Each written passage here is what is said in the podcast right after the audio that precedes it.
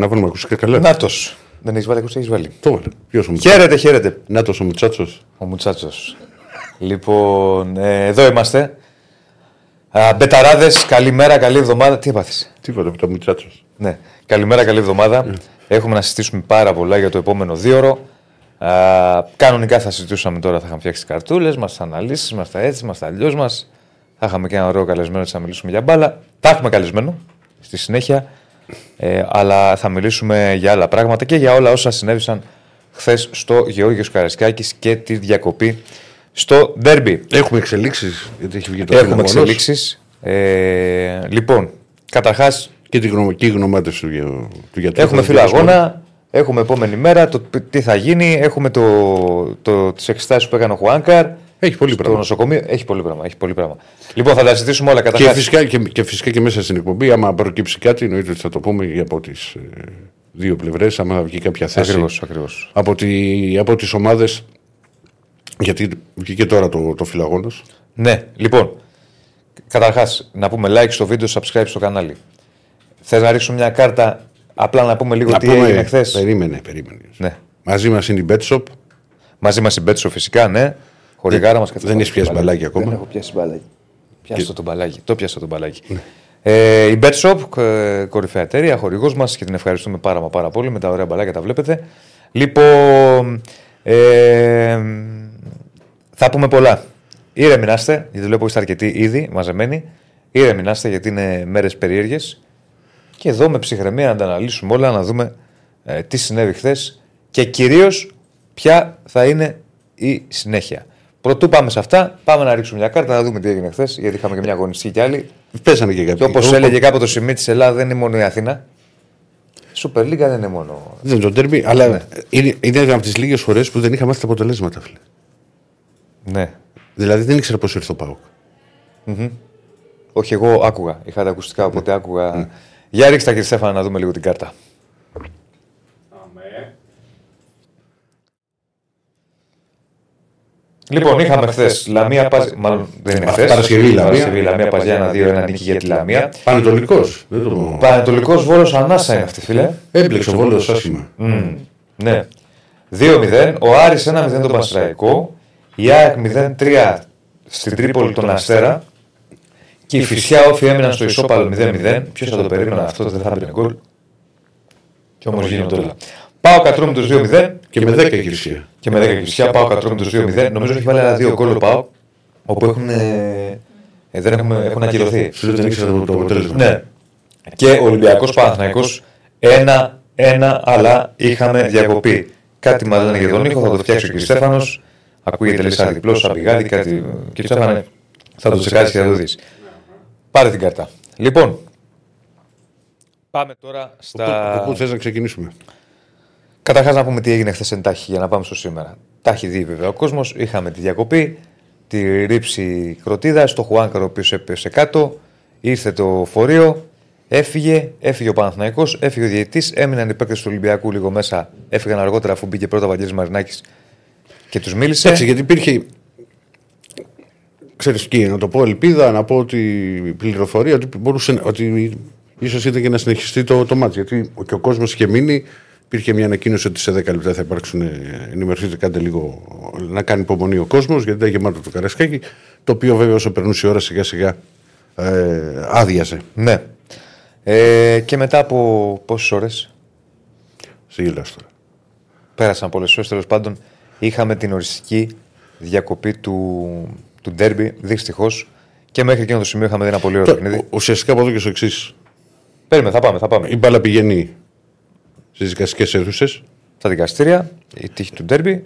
Πρέπει να πω, γιατί δεν ξέρω ποιες θα είναι οι αποφάσεις και τι θα βγάλουν οι αθλητικοί δικαστές, ότι οι ομάδες έχουν δικαίωμα να φτάσουν στη συγκεκριμένη υπόθεση μέχρι το ΚΑΣ. Mm-hmm. Δηλαδή δεν είναι ότι θα βγει μια απόφαση, όποια και να είναι αυτή. Συνεχίζεται το μάτς, θα τιμωρηθεί ο γηπεδούχος. Δεν ξέρω. Ναι. Έχουν τη δυνατότητα οι ομάδες να φτάσουν μέχρι το ΚΑΣ. Ναι. Και καταλαβαίνεις ότι αυτό το πράγμα, επειδή είμαστε και στην αρχή της σεζόν, μπορεί να τραβήξει και να τραβήξει πάρα πολύ. Μπορεί να τραβήξει. Το οποίο δεν το θεωρώ απίθανο εγώ, σαν σενάριο. Ναι. Το βέβαιο είναι ότι Τώρα τι θα γίνει στα δικαστήρια δεν θα το. Εμείς θα το κρίνουμε. Μπράβο, θα το δούμε. Οι δικαστές θα είναι οι υπερασπιστικές γραμμές των ομάδων. Το βέβαιο είναι, θα πούμε μόνο αυτό για να πάμε στα γεγονότα, ότι θα πρέπει λίγο. Επειδή έχουμε και άλλα ντέρμπι και πολλά ντέρμπι, γιατί έχουμε και κύπελο. Ντέρμπι αιωνίων εννοώ. Έχει άλλα πέντε. Αλλά πέντε θα πρέπει να ηρεμήσει η κατάσταση. Και δεν είναι μόνο. Ναι. Εντάξει, το ντέρμπι αιωνίων είναι πάντα το μεγαλύτερο μάτς και με όλο το σεβασμό στις άλλες ομάδες. Αλλά είναι πολλά τα ντέρμπι τα οποία θα διεξαχθούν στη συνέχεια. Εγώ θα δεχθώ όλες τις απόψεις και τις απόψεις των ομάδων. Φυσικά η κάθε ομάδα τώρα ξέρεις, θα έχει τη δική της θέση και τη δική της τοποθέτηση. Αλλά όλα θα πρέπει να γίνουν ψυχραιμία. Όλα τα υπόλοιπα είναι να είχαμε να λέγαμε. Λοιπόν, πάμε να διαβάσουμε φίλο αγώνος που βγήκε. Ρίχτω. Να το διαβάσω. Η έναρξη του... Έγραψε ο Μαρέσκα λοιπόν ότι η έναρξη του αγώνα έγινε με καθυστέρηση 2 λεπτών διότι υπήρχε πολύ καπνό στο γήπεδο εξαιτίας καπνογόνων που άναψαν οι φίλοι του Ολυμπιακού. Στο 27ο και στο 21ο λεπτό έγιναν συστάσεις από τα μεγάφωνα διότι οι φίλοι του Ολυμπιακού έκαναν χρήση λέιζερ στους ποδοσφαιριστές του Παναθηναϊκού. Στο 41ο λεπτό του δεύτερου ημιχρόνου, ο Ολυμπιακός είχε σκοράρει, διέκοψε προσωρινά τον αγώνα λόγω καπνογόνων που είχαν ανάψει από παδούς του Ολυμπιακού. Η επανέναρξη του αγώνα ήταν πλάγιο για τον Ολυμπιακό στην απέναντι πλευρά του πάγκου του Ολυμπιακού στο κέντρο του γηπέδου. Ενώ διακόπηκε ο αγώνας, έπεσαν κροτίδες από παδούς του Ολυμπιακού. Έχω δει ότι ένας παίκτης του Παναθηναϊκού, νούμερο 3 Πέρεθ Λόπεζ Χουάνκαρ, που βρισκόταν έξω από το γήπεδο, στην περιοχή προθέρμανσης ήταν πεσμένος στο έδαφος μετά το θόρυβο των κροτίδων. Μετά από περίπου 5 λεπτά εξέτασης του παραπάνω ποδοσφαιριστή, οι γιατροί αποφάσισαν να το στείλουν στο ιατρείο και όλοι οι παίχτες και οι υπεύθυνοι της ομάδας του Παναθηναϊκού αποφάσισαν να καταλήψουν αγωνιστικό χώρο και να επιστρέψουν στα αποδυτήρια. Μετά από αυτό σφύριξα δύο φορές, διακόπτοντας προσωρινά τον αγώνα, επιστρέφοντας στα αποδυτήρια. Λίγα λεπτά μετά την επιστροφή στα αποδυτήρια, μίλησα με τον γιατρό του αγώνα και μου είπε ότι ο παίκτης νούμερο 3 του Παναθηναϊκού από το θόρυβο της κροτίδας είχε προσωρινή απώλεια ακοής στο αριστερό του αυτή. Στα επόμενα 60 λεπτά, ο γιατρός του αγώνα επισκέφθηκε ξανά τον παίχτη και μου είπε ότι είχε βελτιωθεί η κατάστασή του, αλλά και πάλι δεν μπορούσε να σταθεί όρθιος σύμφωνα με τον ίδιο τον ποδοσφαιριστή. Ο γιατρός του αγώνα δεν μπόρεσε να αποφασίσει αν το νούμερο 3 του Παναθηναϊκού, δηλαδή ο Χουάνκαρ, ήταν ικανός ή όχι να αγωνιστεί με τα ιατροτεχνολογικά μέσα που είχε στο γήπεδο. Άρχισε λοιπόν να γράφει τη συνημένη δήλωσή του στις 10:10 και την υπέγραψε 40 λεπτά αργότερα. Επειδή και οι δύο ομάδες πίεσαν τον γιατρό του αγώνα να αλλάξει την απόφασή του και επειδή είχαν περάσει περισσότερο από 2 ώρες από την προσωρινή διακοπή, γύρω στις 11:05 επικοινώνησα με τους συλλόγους, τον παρατηρητή της Σούπερ Λίγκα και την αστυνομική αρχή, ότι από τη μεριά μου δεν υπήρχαν υπερποθέσεις για να ξαναρχίσει ο αγώνας. Mm-hmm. Αυτό λοιπόν είναι. Το φιλοαγώνας. Σε τίτλους λέει. Αγώνος, όλα όσα περιέγραψε δεν μπορούσε να αρχίσει ξανά ο αγώνας. Από την πλευρά του δεν μπορούσε να το κάνει αυτό. Και το γιατρός του είπε ότι ο Χουάνκαρ έχει μια προσωρινή απώλεια αγωγής. Υπάρχει το φιλοαγώνα παντού. Μπορείτε να το διαβάσετε. Παντού, βεβαίως. Έχει πει επίσης ότι είχε βελτιωθεί η κατάσταση του ποδοσφαιριστή. Ότι ο γιατρός του αγώνα δεν μπόρεσε να αποφασίσει. Γιατί δεν υπήρχαν και τα κατάλληλα μέσα που να υπάρχουν στο γήπεδο για τέτοιες. Περιπτώσεις, μίλησε για πίεση των ομάδων, έγραψε μάλλον για πίεση και των δύο ομάδων για την απόφαση και πλέον αυτό που θα σου πω, άντε βγάλε άκρη. Ξέρεις, δηλαδή, όπως διαβάζω το φιλοαγώνος. Δηλαδή, τώρα προσωπική μου άποψη, ναι. Ούτε το παίζω, ούτε δικηγόρος είμαι και ούτε τις γνώσεις δεν έχω. Δεν επιρρύπτει ευθύνη.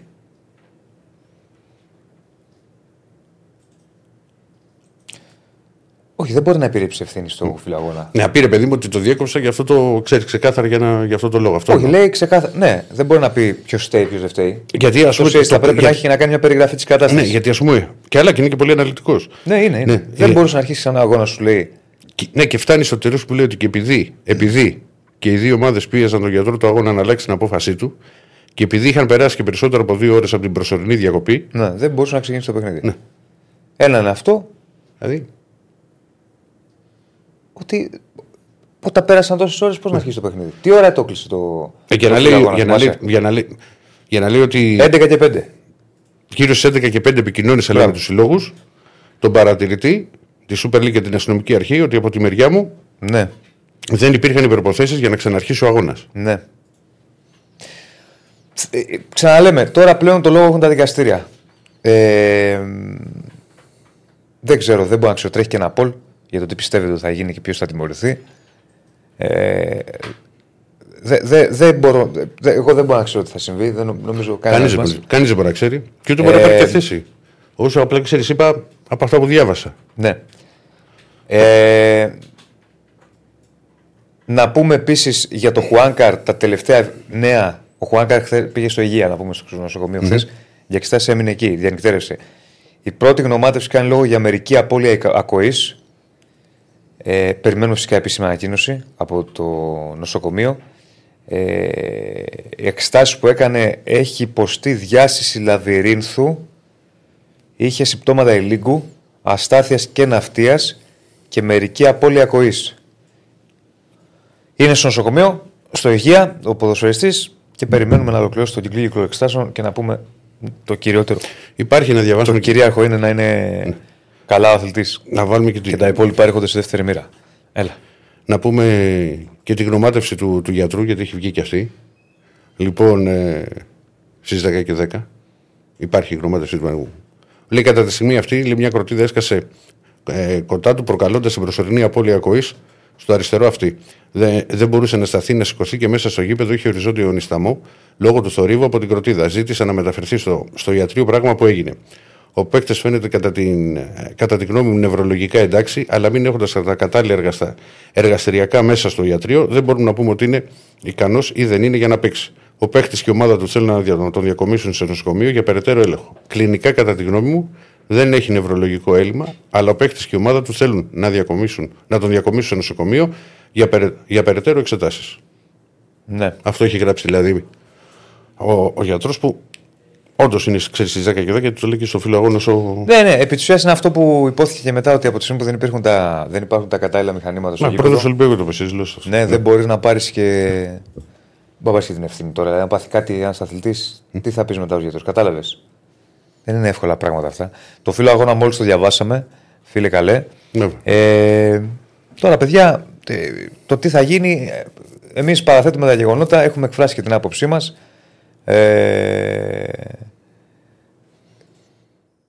Εγώ δεν είμαι υπέρ της άποψης αν η κροτίδα ήταν στα 5 ή στα 3 ή στα 2 μέτρα. Ποτέ δεν ήμουν υπέρ αυτής της άποψης. Δεν πρόκειται να μπω σε τέτοια διαδικασία.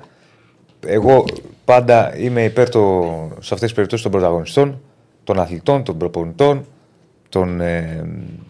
Πώς το λένε, όσων βρίσκονται στο παιχνίδι. Από εκεί πέρα το θα γίνει δεν θα το κρίνουμε εμείς. Θα το αποφασίσει η αρμόδια δικαστική αρχή. Και φυσικά περιμένουμε και τις εξελίξεις, γιατί και μέσα στην ημέρα θα υπάρξουν λογικά εξελίξεις. Ναι.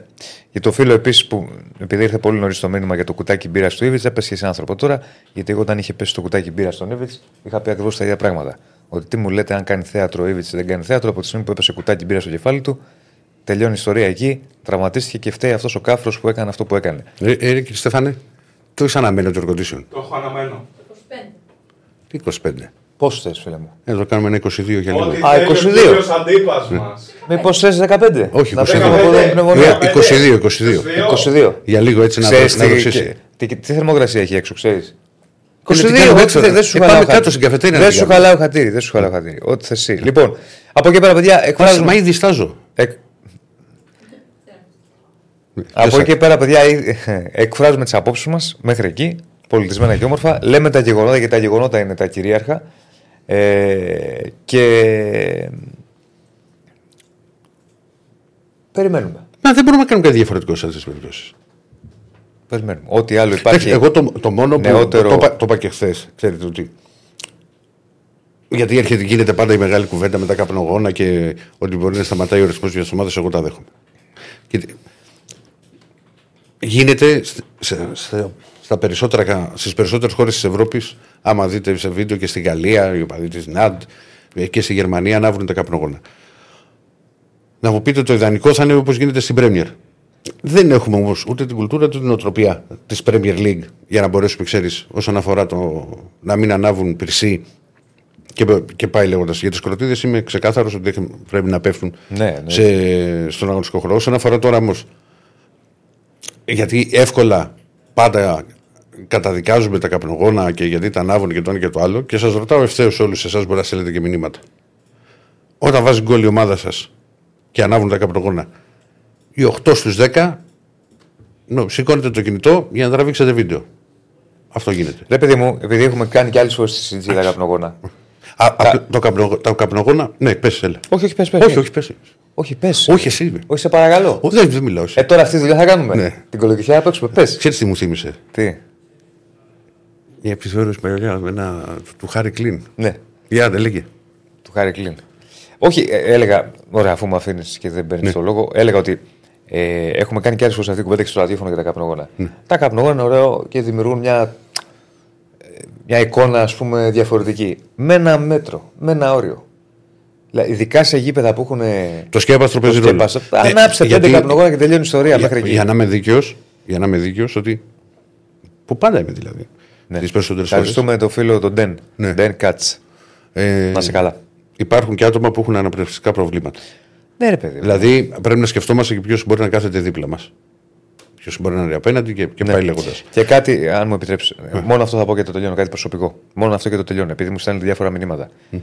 Εγώ εκφράζω, και χθες το ίδιο έκανα, εξέφρασα πέρα από τα γεγονότα, παρέστησα τα γεγονότα και εξέφρασα την άποψή μου όπως την εκφράζω και τώρα. Τίποτα παραπάνω, τίποτα παρακάτω. Εγώ είμαι εγώ. Okay, και έχω την συγκεκριμένη άποψη. Δεν έγινε κάτι φοβερό και τρομερό, γιατί το στέλνετε συνέχεια και μου στέλνετε και τι έγινε στο Καρισκάκι και τι έγινε στο Καρισκάκι. Δεν έγινε κάτι φοβερό και τρομερό. Ό,τι έγινε, έγινε. Γήπεδα, συμβαίνουν αυτά. Αλλά δεν θεωρώ ότι έκανα κάτι φοβερό και τρομερό εγώ. Είναι πράγματα που τα έχω ξαναπεί και σε άλλα γήπεδα. Και στη Λεωφόρο και στην Τούμπα και. Δηλαδή την άποψή μου, όπως πιστεύω εγώ, όμορφα και ήπια και πώς το λένε, και φυσικά τα γεγονότα. Αλλά αυτό είναι. Και επίσης, όταν έχω μια άποψη εγώ και την εκφράζω, δεν σημαίνει ότι είναι και σωστή. Μπορεί να είναι λάθος. Αλλά αυτή είναι. Λοιπόν, αυτά. Και το κλείνουμε εδώ. Τρέχει το poll. Ποια πιστεύω θα είναι η απόφαση των αθλητικών δικαστών. Κουβέντα να γίνεται. Λοιπόν. Τώρα. Όπως επίσης και ένα άλλο κομμάτι. Ναι. Δεν είχε αποφασίσει ο Πρωθυπουργός που ξαναήρθε η αστυνομία στα γήπεδα για να γίνονται οι έλεγχοι και όλα αυτά. Συγγνώμη. Για να γίνονται έλεγχοι στους οπαδούς, το ότι περνάνε στο γήπεδο και. Το είπα και χθες στη μετάδοση. Λέμε κάποια στιγμή με τον Νίκο, πώς πέρασε και ξέρω η κροτίδα. Και κοιταζόμαστε μεταξύ μας και λέμε. Τι συζητάμε τώρα. Ναι, τι συζητάμε. Αλλά όχι, δεν είναι έτσι πάντα το τι συζητάμε. Ναι. Να είμαστε δηλαδή. Να τα βλέπουμε και νορμάλ τα πράγματα. Δηλαδή και εκεί. Γίνεται έλεγχος. Σε όλα τα γήπεδα. Δεν λέω τώρα μόνο ότι πώς πέρασαν. Γιατί έχουν. Τι να σου πω, φίλε. Παντού θα πέσουν. Και ακολουθούν άλλα 5 ντέρμπι Ολυμπιακού Παναθηναϊκού. Ναι. Θα υπάρξουν ντέρμπι με την ΑΕΚ. Είναι η κατάσταση έκρηξη. Παιδιά, να πριτανεύσει η λογική. Μπορεί να τσακωθώ με το Διονύση. Να διαφωνήσουμε. Να τσακωθούμε, ξέρεις, εντός εισαγωγικών. Λοιπόν. Και εσείς με τους φίλους σας και εσείς στο γήπεδο και οτιδήποτε. Μέχρι όμως ενός σημείου. Ο Γκαλέτη λέει για αρχιευτή αστυνομία, γιατί δεν το είπατε από την αρχή, εφόσον υπάρχει έλεγχος στο γήπεδο. Τώρα αυτό λέει και ο Ηρακλής. Το είπα. Δεν είδα το μήνυμα του φίλου. Ναι. Του ζητώ συγγνώμη. Ναι.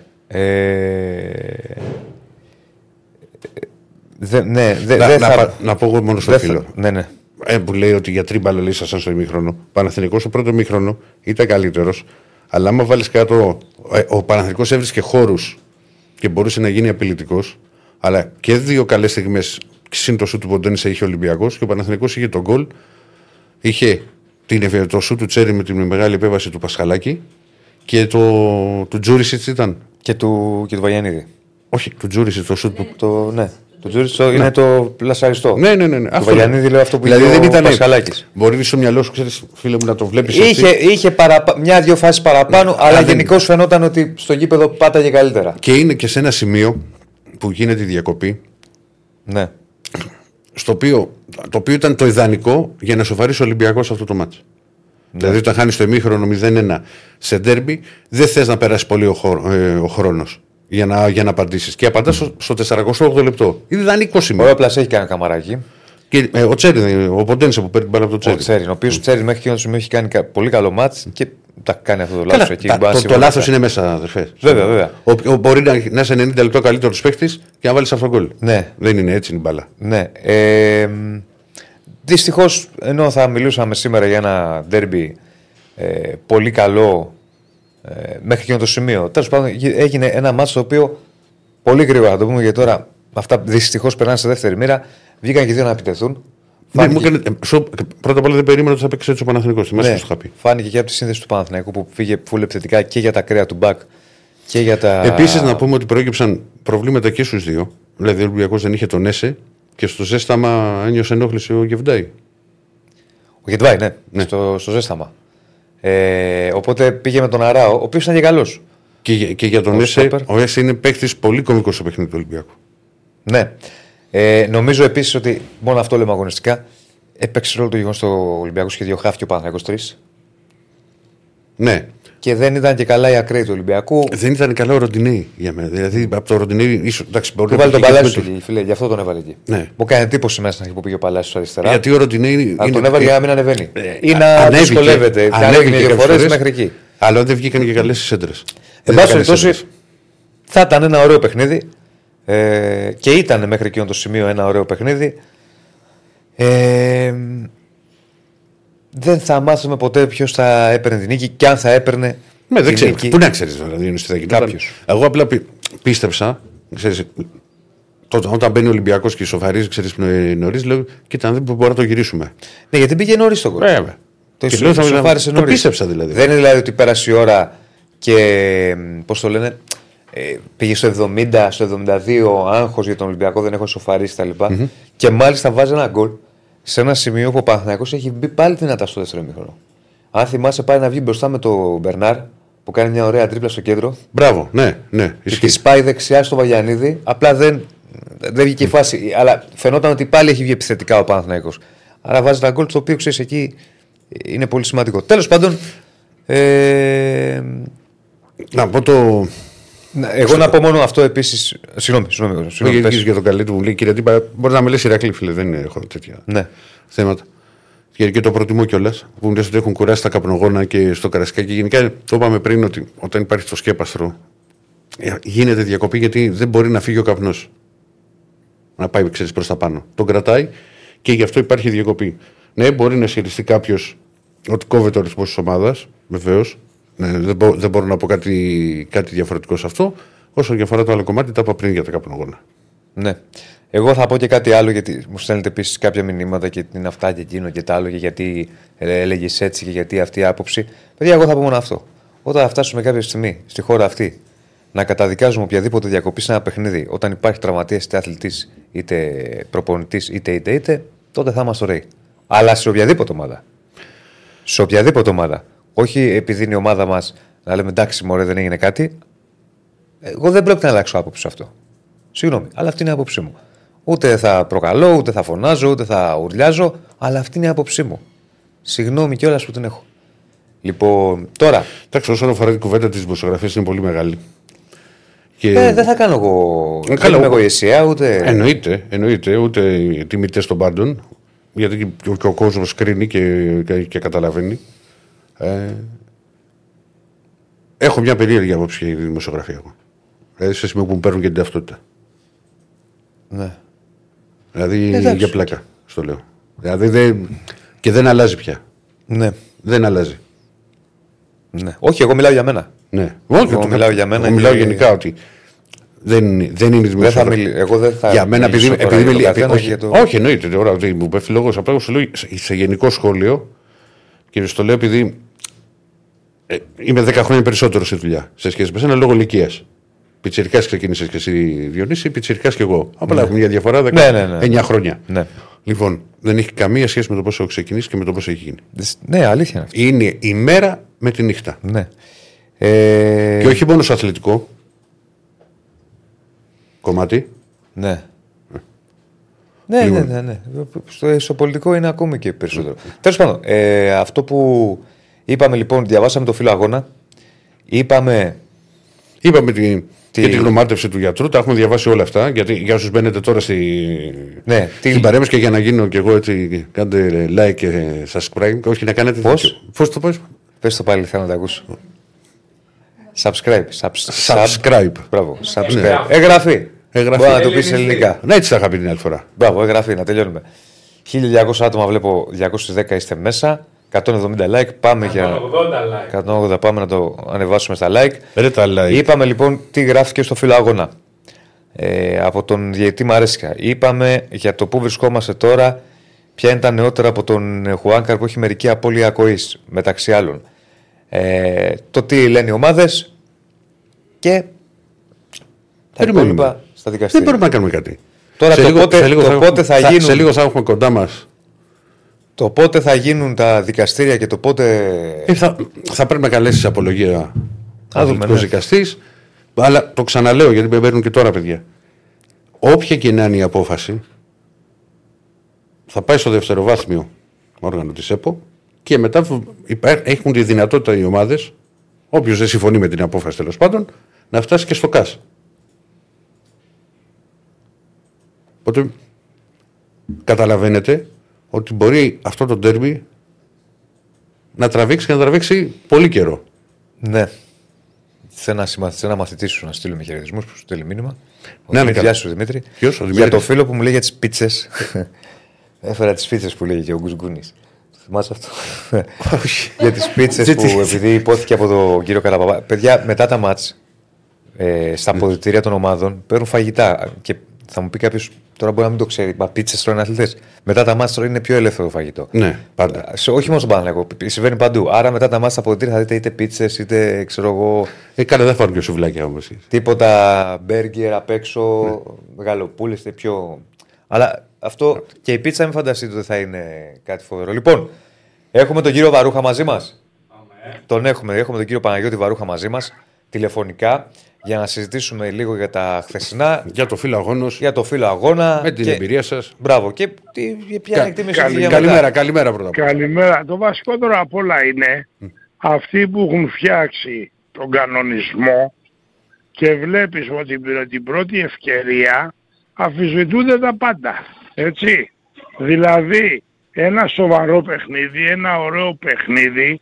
Το οποίο το ευχαριστηθήκαμε όλοι. Έτσι δεν είναι, πιστεύω. Ήταν ωραίο μάτς μέχρι να έχουμε παγιαπή. Λοιπόν, και ένας επεϊκός, να πω, ένας κοπρίτης, πέταξε ότι. Επεϊκός το είπα, έτσι, ότι είναι κοπρίτης, έτσι. Λοιπόν, δεν άκουσα καταρχάς αν έχει συλληφθεί αυτός. Γιατί στο εξωτερικό, με το παραμικρό, αυτός που κάνει τέτοια πράξη, συλλαμβάνεται. Έτσι. Αυτό είναι ένα θέμα το οποίο θα το δούμε στην πορεία.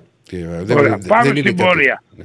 Πάμε τώρα για την πραγματικότητα. Έτσι. Πάμε, ναι. Λοιπόν, λέει ο κανονισμός ότι εάν κάποιος αξιωματούχοι ποιοι λέγονται, αυτοί οι οποίοι είναι γραμμένοι στο φυλαγόνος. Άσχετα αν μέσα στο γήπεδο μπαίνουν πολλοί διάφοροι. Εγώ δεν λέω για το συγκεκριμένο αγώνα. Είναι μια ευκαιρία τώρα για να μπουν ορισμένες βάσεις και για άλλα παιχνίδια. Γιατί αν δεν γίνει, γιατί στην Ελλάδα έτσι έχουμε γίνει, πρέπει να γίνει ζημιά για να φτιαχτεί κάτι, έτσι. Άρα λοιπόν στον αγωνιστικό χώρο θα πρέπει να μπαίνουν μόνο αυτοί οι οποίοι είναι γραμμένοι στο φύλλο αγώνα. Συμφωνείτε? Ναι, προφανώς.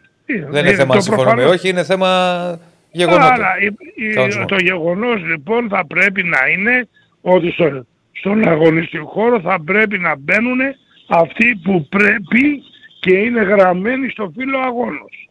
Οι διάφοροι που υπάρχουν εκεί, βλέπετε καμιά φορά, ρε παιδιά, στο βαρ πηγαίνει ο διαιτητής και τριγύρω πρέπει να είναι καμιά πενταριά, έτσι, που υποτίθεται ο διαιτητής πρέπει στο βαρ να πηγαίνει μόνος. Ναι. Πάμε, το ξεπερνάμε. Συνήθως κοντά στο βαρ πηγαίνουν πολλές φορές από τους πάγκους των ομάδων που δεν κρατιούνται για να δουν και τη φάση καλύτερα. Γιατί να πάνε. Άλλο αυτό. Οι Γερμανοί λοιπόν πήραν μια απόφαση που είναι σοβαρή στα θέματα τα οργανωτικά, ότι αυτή τη φάση που βλέπει ο διαιτητής στο VAR θα το δείχνει το μάτριξ του γηπέδου, ώστε. Εντάξει, και θα το πάνε. Συγγνώμη, σας διακόπτω, και θα βάλουν και εφαρμογή για τα κινητά για να μπορούν να τα βλέπουν και οι θεατές από το κινητό τους. Μα τα βλέπεις, δηλαδή τα οργανωμένα ποδόσφαιρα τώρα τις συζητάμε τώρα? Το γερμανικό ποδόσφαιρο με τον ελληνικό. Πάμε λοιπόν τώρα στην πραγματικότητα. Ο κανονισμός είναι γραμμένος λάθος, που έγκυται η απόφαση του κάθε γιατρού για να πάρει την απόφαση αν θα συνεχιστεί το παιχνίδι ή όχι. Γιατί λέτε για τον κανονισμό που λέει ότι οι γνωμάτες του γιατρού θα κρίνει. Ακριβώς. Έτσι, δεν είναι λάθος αυτή η απόφαση. Γιατί ο γιατρός είναι οφθαλμίατρος και αυτό είναι θέμα οριλά. Ο γιατρός είναι οριλάς και έχουμε θέμα κάτι άλλο.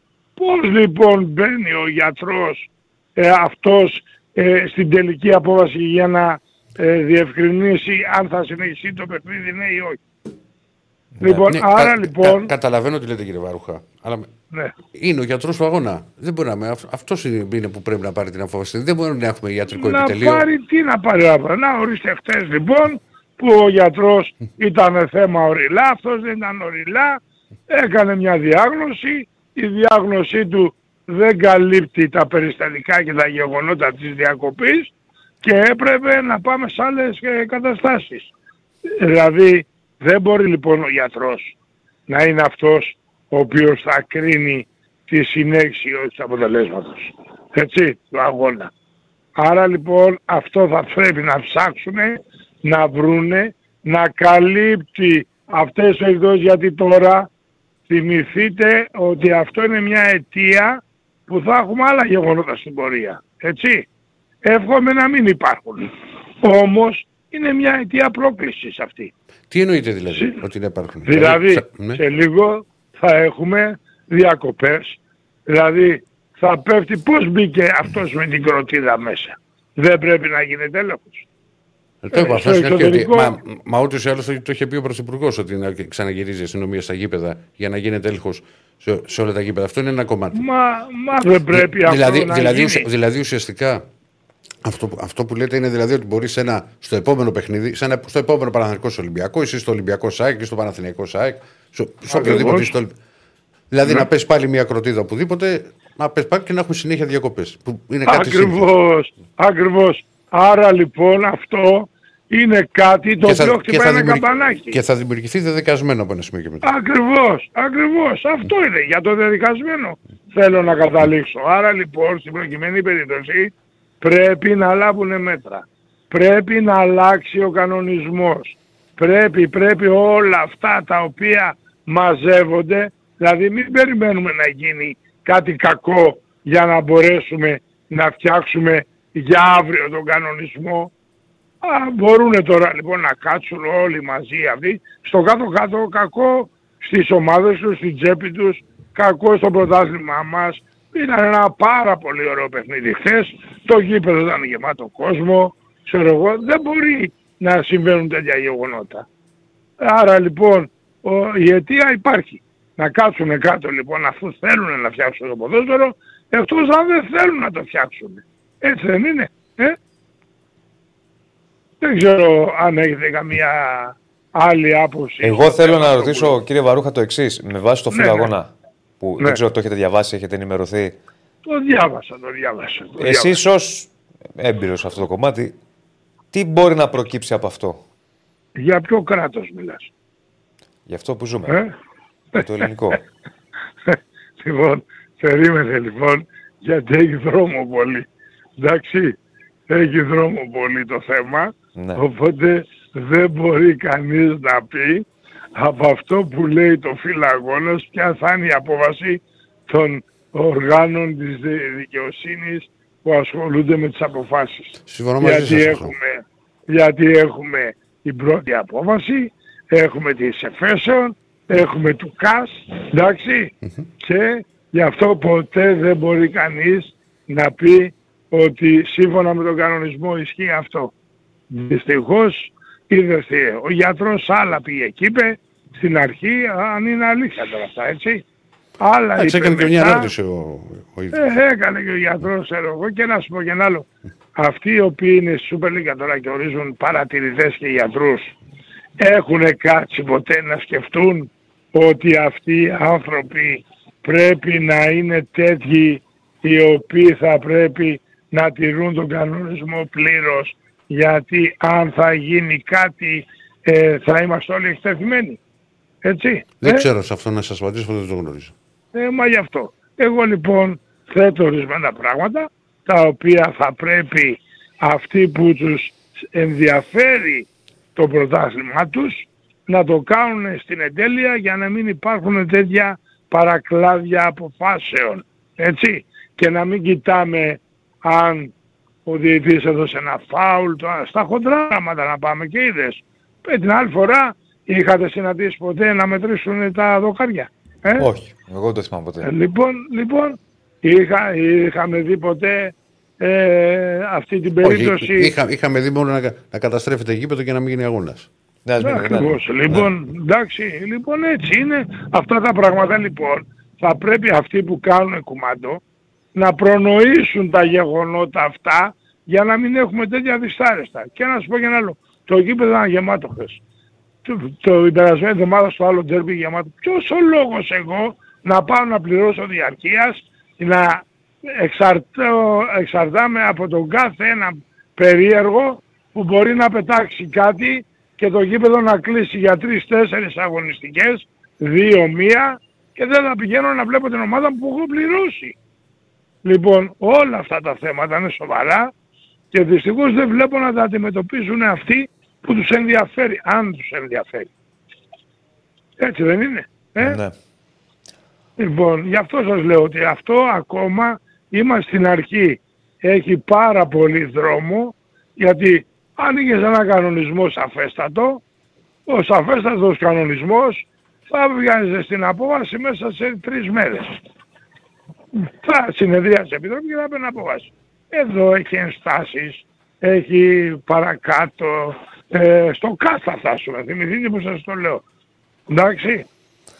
Οπότε έχουμε δρόμο. Ναι. Βέβαια έχουμε δρόμο. Μα εγώ χθες στην εκπομπή, δεν ξέρω αν ακούσατε, λοιπόν είπα ότι τι ψάχνετε για το γιατρό, για το διαιτητή, για οτιδήποτε. Εδώ θα πάμε στα δικαστήρια. Και να το. Θα πάμε στα δικαστήρια. Α, λέτε την ώρα που ήταν σε εξέλιξη όλη η διαδικασία. Την ώρα που ήταν η διαδικασία. Γιατί ο κανονισμός λέει ότι αν χτυπήσει αξιωματούχος πρώτα απ' όλα, ο διαιτητής δεν μπορεί να περιμένει. Πόσες ώρες περίμενε, 2-2,5, Γιατί εδώ ήταν 11 και 10 έκλεισε το φιλαγόνα. 11 και 10 δεν ήταν. Λοιπόν, τι ώρα είχε διακοπή, α, σε 7.30 το τέρμι, 9 παρά 20 κάπου εκεί διακοπή. Λοιπόν, 9 παρά 20 με 10 και 10 ρε παιδιά, είναι δυνατόν? Γιατί εδώ δεν έχει εύλογο χρόνο, λέει 1 ώρα, έτσι. Ναι, περίπου λοιπόν, ναι, είπε, γιατί μετά από 1 ώρα ο γιατρός, γιατί του καθυστέρησε ο γιατρός. Προφανώς είπε την εξέταση. Έκανε εξέταση, τι εξέταση έκανε, για να... Μα είπε ότι δεν είχε και τα μέσα, το είπε. Τα βλέπετε λοιπόν. Δεν είναι ότι δεν υπόσχεται. Τα βλέπεις, γι' αυτό λοιπόν. Άρα ο κανονισμός δεν είναι σωστός. Έτσι, δεν δίνει το δικαίωμα της γρήγορης απόφασης. Συγγνώμη, ορίστε τούτη και το γεγονός, γιατί ο γιατρός την δικοτάει. Ήθελε ο ριλάχτες, έτσι, Ναι, τώρα δεν γνωρίζω ποια ειδικότητα. Ναι, μα για πώς οριλά ήθελε. Από ό,τι φαίνεται τώρα... Οριλά ήθελε. Ο γιατρός ήταν, δεν το ξέρω. Δεν ήταν οριλά. Είδες όμως, είδες, δεν μπορούσε λέει να κάνει, δεν είχε λέει τα κατάλληλα μέσα και δώνα και τ' άλλο και ξέρω εγώ. Άρα λοιπόν, πώς υπάρχει ο κανονισμός και λέει ο γιατρός στο αγώνα μπορεί να πάρει την απόφαση αν συνεχιστεί το παιχνίδι όχι. Έτσι δεν είναι. Μετά πάλι ας πω τώρα κάτι. Βγήκε ο Ολυμπιακός στο γήπεδο στη διακοπή. Έτσι. Λοιπόν, περίμενε να δώσει εντολή ο διαιτητής. Καταρχάς ο διαιτητής για να διακόψει τον αγώνα, αν δεν βγει άλλη ομάδα στο γήπεδο, θα πρέπει ο ίδιος να πάει στο γήπεδο. Να περιμένει την άλλη ομάδα. Και αν δεν έρθει η άλλη ομάδα, για άλλους λόγους, πρέπει να γράψει τα τεκτενόμενα. Εδώ λοιπόν τι είχαμε? Ο Ολυμπιακός για δεύτερη φορά ήταν στο γήπεδο, βγήκε και περίμενε να δώσει εντολή ο διαιτητής να συνεχιστεί. Ο διαιτητής από ό,τι φαίνεται στο φιλαγώνας γράφει ότι εγώ δεν μπορούσα να συνεχίσω τον αγώνα. Έτσι. Λοιπόν εδώ έχει πολύ δρόμο σας λέω ακόμα παιδιά. Εντάξει. Μάλιστα. Εντάξει ρε Βαρούχα, ευχαριστούμε. Να είστε καλά. Τι ευχαριστείτε, εγώ νομίζω είπα κάτι το οποίο πρέπει να πάρουν αποφάσεις. Εντάξει. Ναι. Λοιπόν, ναι. Να είστε καλά. Καλημέρα. Λοιπόν, διαβάζω επίσης ότι είναι βαρύ το κλίμα για τον υπεύθυνο ασφαλείας στο Καρασκάκη, ενόχληση στο Υπουργείο της Αστυνομίας, ναι. Λέει, σε ό,τι αφορά τις ευθύνες της Ελλάδας για το πόσοι οπαδοί κατάφεραν να περάσουν στο γήπεδο τόσες κροτήσεις και βεγγαλικά, σύμφωνα με πληροφορίες, το διαβάζω στα εφημερίδα. Φαίνεται να υπάρχει μεγάλη ενόχληση στο Υπουργείο Προστασίας του Πολίτη και το κλίμα είναι βαρύ για τον επικεφαλής των αστυνομικών μέτρων στο Καραϊσκάκι. Πηγές της Ελλάδας μάλιστα δεν αποκλείουν το ενδεχόμενο να υπάρξουν εξελίξεις για το συγκεκριμένο πρόσωπο. Μιλάμε για τον αστυνομικό, ο οποίος ήταν υπεύθυνος για την ασφάλεια χθες, όπως γίνεται με την αστυνομία τις ημέρες των αγώνων. Λοιπόν, δεν ξέρω τι άλλο θες να προσθέσουμε. Αν βγει οτιδήποτε εννοείται. Καλά, το πάμε από την αρχή. Γι' αυτό έχω και το κινητό συνέχεια. Ναι, κατά τη διάρκεια της εκπομπής θα το αναφέρουμε. Διαβάσαμε το φίλο αγώνα. Ακούσαμε τον κύριο Βαρούχα τι είπε. Είπαμε τι γίνεται με τον Χουάνκαρ. Είπαμε τις θέσεις των ομάδων. Είπαμε τις απόψεις μας. Οτιδήποτε άλλο, μηνύματάκια. Πολλά μηνύματα. Πάρα πολλά μηνύματα. Να πούμε Bett Shop μαζί μας. Bett Shop μαζί μας. Τα like να ανεβάσουμε. Πόσα like έχουμε, κύριε Στέφανε? Ενώ έχουμε κόσμο πολύ. Έχουμε κόσμο μπόλικο. 2,75 like. Πάμε να τα ανεβάσουμε. Δύσκολα, παιδιά. Πάμε να στηρίξουμε. Πάμε να φτάσουμε τα 400 like άμεσα. Ναι. Το poll να δούμε. Επίσης, φίλε μου, δεν είπα αυτό. Μην το συνεχίζουμε. Δεν είπα αυτό που λες εσύ. Ούτε για τρομοκρατίες μίλησα, ούτε για τέτοια πράγματα. Μπορείς να βάλεις να ακούσεις. Πάμε να δούμε το poll. Ναι, παιδιά, υπάρχουν.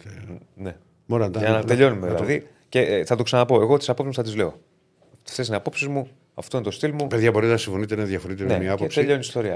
Εγώ ούτε προκαλώ. Αλλά, απλά να μην βάζουμε και πράγματα τα οποία μπορεί να μην έχουν υποθεί. Ούτε προκαλώ, ούτε λέω, ούτε φωνάζω, ούτε ουρλιάζω, ούτε λέω.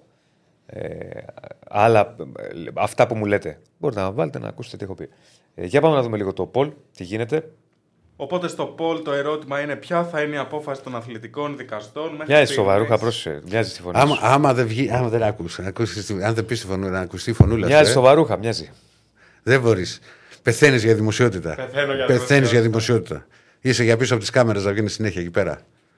Χωρίς πρόσωπο όμως. Πρόσωπο ανταλλάσσουμε στα 1500 like. Όπα. Για πάμε να μας πεις. Όλα ανεβάζεις. Οπότε το ερώτημα είναι ποια θα είναι η απόφαση των αθλητικών δικαστών για την κατάληξη του ντέρμπι προφανώς. Έχουν ψηφίσει, έχουν απαντήσει 1410 και πλέον άτομα. Και με 62% έχετε απαντήσει ότι θα τιμωρηθεί ο Ολυμπιακός. Με 24% ότι θα συνεχιστεί το μάτς από εκεί που διεκόπη και με 14% ότι θα τιμωρηθεί ο Παναθηναϊκός. Πάμε να ανεβάσουμε τα like. Πάμε να ανεβάσουμε τα like, λοιπόν. Προχωράμε. Οτιδήποτε άλλο έχουμε από τα ντέρμπι. Έχουμε. Όπα. Οπότε δεν προχωράμε. Για πάμε. Λοιπόν, ο Ολυμπιακός ξεκαθαρίζει για όσα έγινε χθες. Στο 4ο λεπτό του δεύτερου ημιχρόνου του χθεσινοβραδινού αγώνα Ολυμπιακού Παναθηναϊκού. Αιτιάται μετά από αναφερόμενη έκρηξη κροτίδας σε φνίδια μερική απώλεια κοής αριστερά. Για το... Αυτό είναι ανακοίνωση. Θέση, όχι. Λοιπόν, ξεκαθαρίζει ο Ολυμπιακός. Ναι. Ενώ κατά την πρώτη κλινική και δυσχερή εκτίμηση στο γήπεδο ανέφερε ζάλη και διαταραχή κοής αριστερά, μέσα σε ένα χρονικό διάστημα περίπου 60 λεπτών παρουσίασε σαφή βελτίωση, η κλινική εικόνα με βελτίωση της ακοής. Και ακούω το ίδιο τόσο αριστερά όσο και δεξιά είναι εισαγωγικά, δηλαδή προφανώς ότι το έχει πει ο ίδιος ο παίκτης. Ενώ εν λόγω ποδοσφαιριστής συνέχισε να αναφέρει το υποκείμενο σύμπτωμα της ζάλης που κανείς δεν μπορεί να ελέγξει. Σαφώς και δεν υπήρχε σωματική βλάβη λόγω πλήξης από κάποιο αντικείμενο. Η ομάδα του Παναθηναϊκού αποφάσισε να αποσυρθεί στα αποδυτήρια με δική της βούληση, όπως ακριβώς περιγράφει και ο διαιτητής της αναμέτρησης στο φύλλο αγώνος. Και γι' αυτό δεν συνεχίστηκε το μάτς. Ο γιατρός του αγώνα ξεκαθάρισε ότι δεν υπάρχει κλινικό έβριμα που να μην επιτρέψει στον παίκτη να συνεχίσει, αλλά ο ίδιος λέει ότι ζαλίζεται και η ομάδα του ζητάει να πάει ο παίκτης στο νοσοκομείο. Μάλιστα, ενώ υπήρχε ασθενοφόρο που θα μπορούσε να μεταφέρει τον ποδοσφαιριστή σε ένα λεπτό σε ένα οργανωμένο νοσοκομείο, όπως ο Μετροπόλιταν στο Νέο Φάληρο ή το κρατικό Τζάνιο στη Νίκαια, οι υπεύθυνοι του Παναθηναϊκού απέτησαν να το διακομίσει στο νοσηλευτικό ίδρυμα της Αρεσκίας τους και συγκεκριμένα το Υγεία που εδρεύει στο Μαρούσι Αττικής και όλος τυχαίως είναι χορηγός του Παναθηναϊκού. Ασθενοφόρο καλείται σε πήγοντα περιστατικά, αν είναι πήγον, πως δεν επιλέγονται νοσοκομεία σε απόσταση 1 με 5 λεπτών και επιλέγεται νοσοκομείο μία ώρα μακριά από το γήπεδο, η απάντηση είναι προφανής. Λοιπόν, αν μιλάμε λοιπόν για ακουστικό τραύμα από κρότα με ένταση ήχου, τότε επιστημονικά μιλάμε για κάτι που δεν χρειάζεται και ιδιαίτερη αντιμετώπιση, αφού υπάρχει καλή αυτόματη υποκατάσταση τη οποιασδήποτε βλάβη. Αυτό το είδος του τραύματος μάλιστα φαίνεται να αφορά πολλές φορές ειδικές κατηγορίες όπως στρατιωτικούς, κυνηγούς, αστυνομικούς και δασολόγους, που όπλα, πολυβόλα, αυτόματα πιστόλια, πιστόλια αφετών, πιστόλια άμυνας. Παιχνίδια, πιστόλια για παιδιά. Είναι με 100 δεσμπέλ. Είναι ότι εξηγείται αυτό το πρόβλημα για το αυτί του, ποιοι μπορεί να το πάθουν και με ποιο τρόπο. Και να σημειωθεί ότι αυτές οι κατηγορίες μπαίνουν για μεγαλύτερο χρονικό διάστημα εκτεθειμένης ήχους μεγάλης έντασης, όχι όπως στη συγκεκριμένη περίπτωση. Και επειδή ακούμε λίγα πληροφορία στον τύπο που διοχετεύονται για να αλλάξουν την κοινή γνώμη, στο θεραπευτήριο Υγεία υπευλήθη σε όλο το κλινικό και επικονιστικό έλεγχο, ενώ υπευλήθη στην πλέον ειδική και παθογνωμική εξέταση τα ακουστικά προκλητά δυναμικά που αποτελούν σήμερα την πιο αξιόπιστη μέθοδο αντικειμενικής εκτίμησης της ακουστικής λειτουργίας που χρησιμοποιείται. Η διαγνωστική. Γιατί μου έκανε και. Μισό λεπτό, γιατί μου έκανε ανανέωση. Η διαγνωστική αξία της μεθόδου οφείλεται στη μεγάλη ευαισθησία και ειδικότητα που διαθέτει για την αντικειμενική εκτίμηση της ανατομικής και λειτουργικής ακεραιότητας του ακουστικού συστήματος. Σύμφωνα λοιπόν με αυτή την εξέταση, δεν υπάρχει ιδιαίτερη παθολογία ούτε ιδιαίτερη μεγάλη διαφορά συγκριτικής ακουστικής ικανότητας στα δύο ότα και σύμφωνα με την ειδικό που έκανε την εξέταση, θα μπορούσε να εξέλιξει ο Χουάνκαρ για την οικία του με οδηγίες. Μήπως τελικά γίνεται πολλής δώρος για να όχι και τόσο μεγάλο πρόβλημα, γνωρίζοντας επίσης όλοι ότι ζούμε σε ένα σύγχρονο κόσμο που χρησιμοποιούμε συνεχώς ακουστικά AirPods και ακούμε δυνατά μουσική που επιστημονικά τεκμηριώνεται η επίδραση όλων αυτών στην ακοή μας. Και μιλάμε για ένα χώρο όπου το γήπεδο με τεράστια ακουστική επιβάρηση λόγω ήχων. Οποιοσδήποτε άνθρωπος που ήταν στο γήπεδο χθες, αν έκανε ακουόραμα μετά το μάτς, είχε προφανώς μια επιβάρυνση. Και τραγουδιστές και ντράμεροι πάντες έχουν ακουστική παροδική επιβάρηση, θα σοβαρευτούμε. Η σημερινή ανάτριξη του γιατρού του αγώνα δικαιώνει απόλυτα τις καταγγελίες του κ. Μαρινάκη. On camera ότι υπήρξαν απειλές εναντίον του κατά τη διάρκεια της διαδικασίας. Όλα αυτά προκλήθηκαν σε μεγάλο βαθμό από τόσα παράδεκτα και ψευδή, ανέφερε ο ραδιοφωνικός σταθμός του ΕΡΕΦΕ με γνωστός ρεπόρτερ του Παναθηναϊκού που δεν έχει συναντηθεί ποτέ με την αλήθεια. Είναι το πρώτο ντέρμπι στην ιστορία που διακόπτεται χωρίς αντικειμενικό τραυματισμό και χωρίς πραγματικό γεγονός καταγεγραμμένο από αξιωματούχους. Σε απλά ελληνικά, ο Παναθηναϊκός δεν είχε φύγει από το γήπεδο στο 49ο λεπτό, γιατί αυτό ήθελε ο διαιτητής, θα συνέχισε κανονικά τον αγώνα τόσο απλά. Ο ίδιος ο διαιτητής Μαρέσκα εξεράγησε τα αποδυτήρια όταν 2 ώρες μετά τη διακοπή οι άνθρωποι του Παναθηναϊκού είπαν: εμείς δεν έχουμε θέμα να συνεχίσουμε. Ο διαιτητής τους είπε σε υψηλούς τόνους: τώρα το θυμηθήκατε κύριοι, 2 ώρες μετά. Χαρακτηριστικό είναι ότι πριν τη δεύτερη εξέταση του Χουάνκαρ, 60 λεπτά μετά το περιστατικό, σχεδόν σε 30 λεπτά από το περιστατικό είχαν ήδη έρθει delivery με πίτσα στα αποδυτήρια και οι παίχτες έτρωγαν σαν να είχε ήδη διακοπεί το μάτς. Την ίδια ώρα που παίχτες του Ολυμπιακούς ήταν στο γήπεδο και έκαναν ζέσταμα για να παίξουν. Ο γιατρός δεν είπε ποτέ ότι ο παίκτης πρέπει να πάει στο νοσοκομείο όπως απαιτεί ο κανονισμός. Η ομάδα του το αποφάσισε και μάλιστα ο παίκτης έφυγε για το νοσοκομείο στις 11 και κάτι όταν ήδη είχε γίνει γνωστό ότι η διαιτητής ζήτησε κατακαρματική θέσης από τον γιατρό ενώπιον του Παναθηναϊκού, αεροσκόπημα τον έδιωξαν. Ξανατονίζουμε, ο διαιτητής δεν διέκοψε ποτέ το παιχνίδι λόγω του τραυματισμού. Πρώτα διέκοψε επειδή ο Παναθηναϊκός έφυγε στα αποδυτήρια χωρίς εντολή δική του και μετά στο τέλος διέκοψε οριστικά λόγω παρέλευσης του χρόνου, καθώς είχαμε πάνω από 2 ώρες προσωρινή διακοπή. Άρα για λόγους πρακτικούς, όχι λόγω τραυματισμού. Μάλιστα. Αυτή είναι η θέση που πάει ο Ολυμπιακός. Εντάξει, είναι μακροτυσκελής τώρα και τη διάβαση. Δεν γινόταν με τη διάβαση. Ναι. Και βλέπουμε αν υπάρξει κάτι άλλο. Ή απάντηση από την πλευρά του Παναθηναϊκού στην πορεία. Λοιπόν, έχουμε Άκη Γεωργίου. Για πάμε, γιατί εκεί παίχτηκε ποδόσφαιρο. Παιδιά, να πούμε και πάλι, γεια σου Ράκη. Να πούμε και πάλι, ακούσαμε τώρα και τη θέση του Ολυμπιακού. Έχουμε αναλύσει τα πάντα σε ό,τι έχει να κάνει με το τι συνέβη και το τι δεν συνέβη στο ντέρμπι και ποια είναι η επόμενη μέρα. Αν υπάρχει κάτι, γιατί πρέπει να πούμε και τα άλλα ρεπορτάζ, έτσι. Εννοείται. Αν υπάρχει κάτι, έχουμε ασχοληθεί 50 λεπτά με το ντέρμπι από τις 2 ώρες εκπομπής. Εδώ θα είμαστε να τα μεταφέρουμε. 1470 άτομα μας βλέπετε, 374 like, πάμε τα like να τα ανεβάσουμε. Τι γίνεται Άκη, μεσημεράκι στην Τρίπολη, ήθελα να σου πω, δεν ξέρω αν στο είχα πει, δεν θυμάμαι αν στο είχα πει. Δεν μπορείς να πεις Παρασκευούλα ζάχαρη, Παρασκευούλα μέλι, τα Κυριακή. Ναι, όχι άλλο ήθελα να πω, ότι είναι ωραία, αυτές οι ώρες μου αρέσουν εμένα, ιδιαίτερα στην επαρχία. Τα μεσημέρια θυμίζουν τα 90's. Και εμένα μου αρέσουν. Παραβήκαμε τους κανόνες και πήγαμε να φάμε κιόλας. Χθες πήγαμε στον Κέτσε, πάμε πουθενά να φύγουμε από τον κόσμο, του λέω. Πάμε πουθενά να φύγουμε από τον κόσμο. Και πήγαμε σε ένα. Ναι, μου λέει, πάμε να μην πέσουμε, μου λέει, στον Πούγιο, παιδί μου, δεν βρούμε να κάτσουμε. Mm-hmm. Και πήγαμε σε κάτι βουνά. Θυμάστε ένα σλάλομ που έκανε ο Βασίλης Λάκης με τον Ολυμπιακό που τους πέρναγε έτσι. Από όλο δηλαδή από το βουνό και έτσι και στο Σεπτέμβριο. Έτσι πήγαινε τα μάξι. Στη Ριζούπολη δεν είχε γίνει αυτό. Όχι, ρε, στο Ολυμπιακό στάδιο, πιο παλιά. Έγινε και στη Ριζούπολη. Είχε βάλει και στη Ριζούπολη γκολ. Ένα κύπελο ήταν, 1-1. Με πικόν. Μπράβο, 1-1. Τέτοια αστροφή, ούτε στην πορταριά δεν έχω ξαναδεί. Μας βγήκε ξινό. Πού πήγατε? Αλλά δεν θυμάμαι καν πώς λεγόταν το μέρος. Δηλαδή το ότι πέσαμε σε κάνα γκρεμό, ας πούμε, και δεν μας έφερε καμιά αρκούδα. Ήταν το πρώτο θετικό νέο της ημέρας. Το δεύτερο θετικό νέο της ημέρας ήταν ότι η ΑΕΚ. Γιατί για τους μοιημένους μύριζε γκέλα χθες. Δηλαδή, εγώ πήγαινα πολύ συνειδητοποιημένος ότι πάμε για γκέλα. Μου είχε καρφωθεί πολύ μπαμ στο μυαλό. Και η εικόνα δυστυχώς με δικαίωνε στο πρώτο ημίχρονο. Ήταν ακόμα χειρότερη η ΑΕΚ από το μάτσο με τον Γεντή Κουλέ, με τον Όφη, το πρόσφατο που λέγαμε ότι, ξέρεις, σπάνια την έχουμε δει σε τόσο κακή κατάσταση. Ήτανε πάρα πολύ κακή ΑΕΚ και το μάτσο έδειχνε μια εικόνα ότι ο Αστέρας θα μπορούσε να προηγηθεί σχετικά εύκολα κιόλας. Είχε τις πιο καθαρές ευκαιρίες το πρώτο ημίχρονο, πίεζε ψηλά. Ήτανε λίγο ποιος είναι ο Αστέρας και ποια η ΑΕΚ, ας πούμε, ήταν το παιχνίδι. Πολύ κακή εικόνα. Mm-hmm. Όμως παρόλα αυτά η ΑΕΚ γλίτωσε κάποιες καθαρές. Δηλαδή, η Τρίπολη βρήκε τρεις καθαρές ευκαιρίες για γκολ. Έτσι, όχι τελικές προσπάθειες. Καθαρές ευκαιρίες για γκολ. Ναι. Το κάρι, τέτα-τέτ. Ναι. Η ΑΕΚ δεν το πλήρωσε. Και η τύχη και η ικανότητά της, γιατί σίγουρα τη βοήθησε η τύχη, σίγουρα τη βοήθησε και ο Στάνκοβιτς. Αλλά τη βοήθησε πολύ και η ικανότητά της και η ποιότητά της και το γεγονός ότι δεν παρατάει κανένα παιχνίδι, ας πούμε, δεν απογοητεύεται από την εικόνα της. Τη βοήθησαν να βρει ένα πολύ ωραίο γκολ στο τελευταίο λεπτό των καθυστερήσεων, στην ουσία, λίγο πριν το φινάλε, στο 46.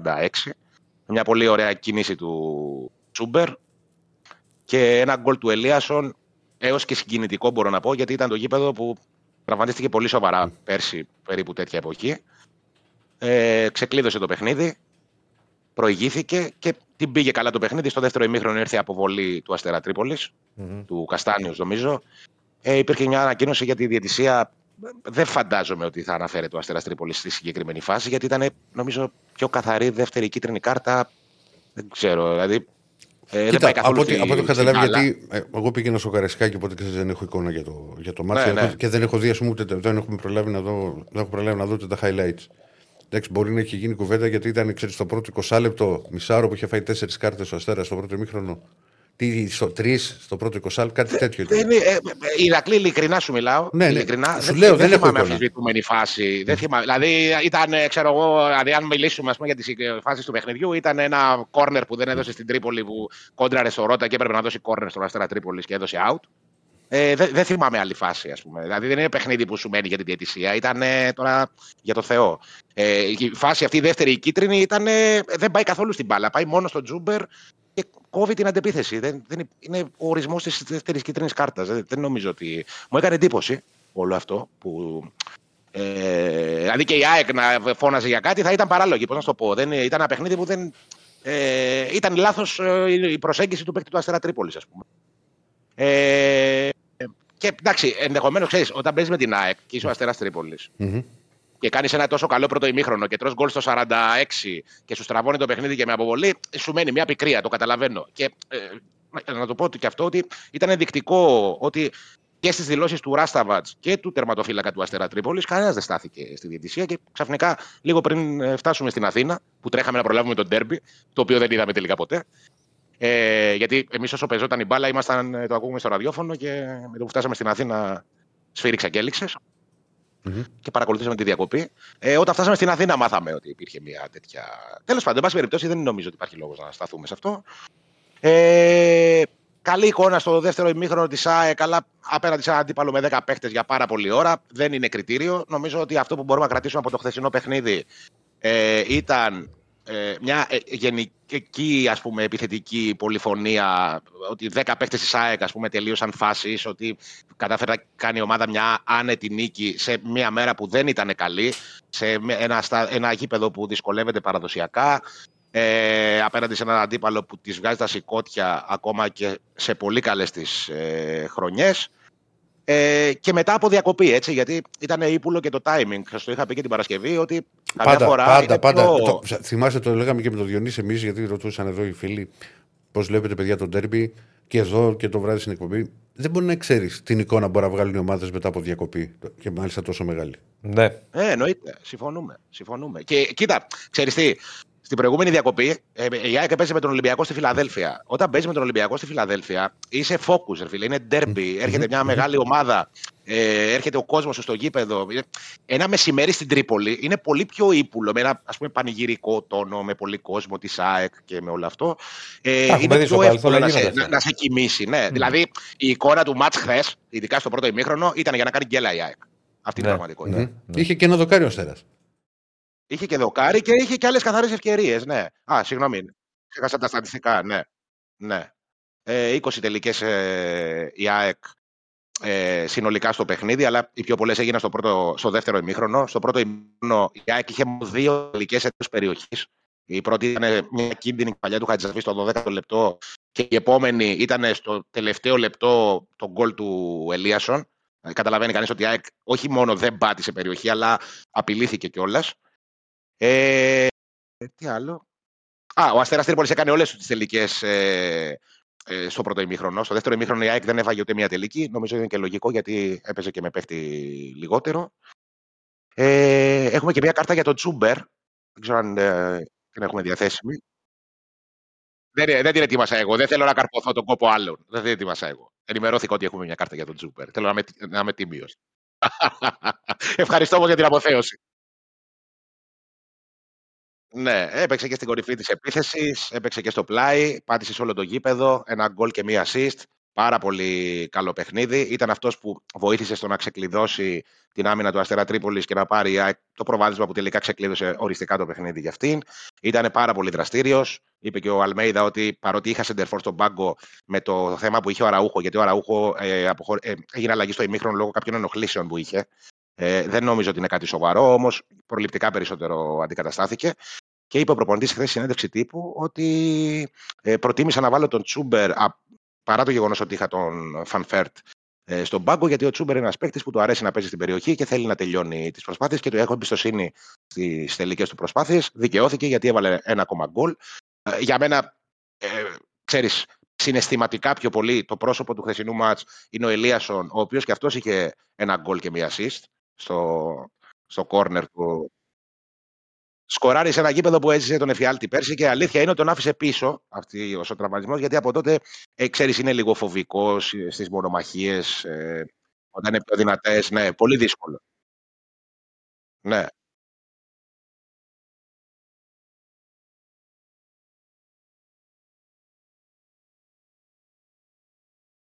Ναι. Συμφωνούμε. Εντάξει, βέβαια, έχει περάσει και ένας χρόνος, έτσι. Δεν είναι ότι έγινε πρόσφατα. Ναι. Ναι, ισχύει.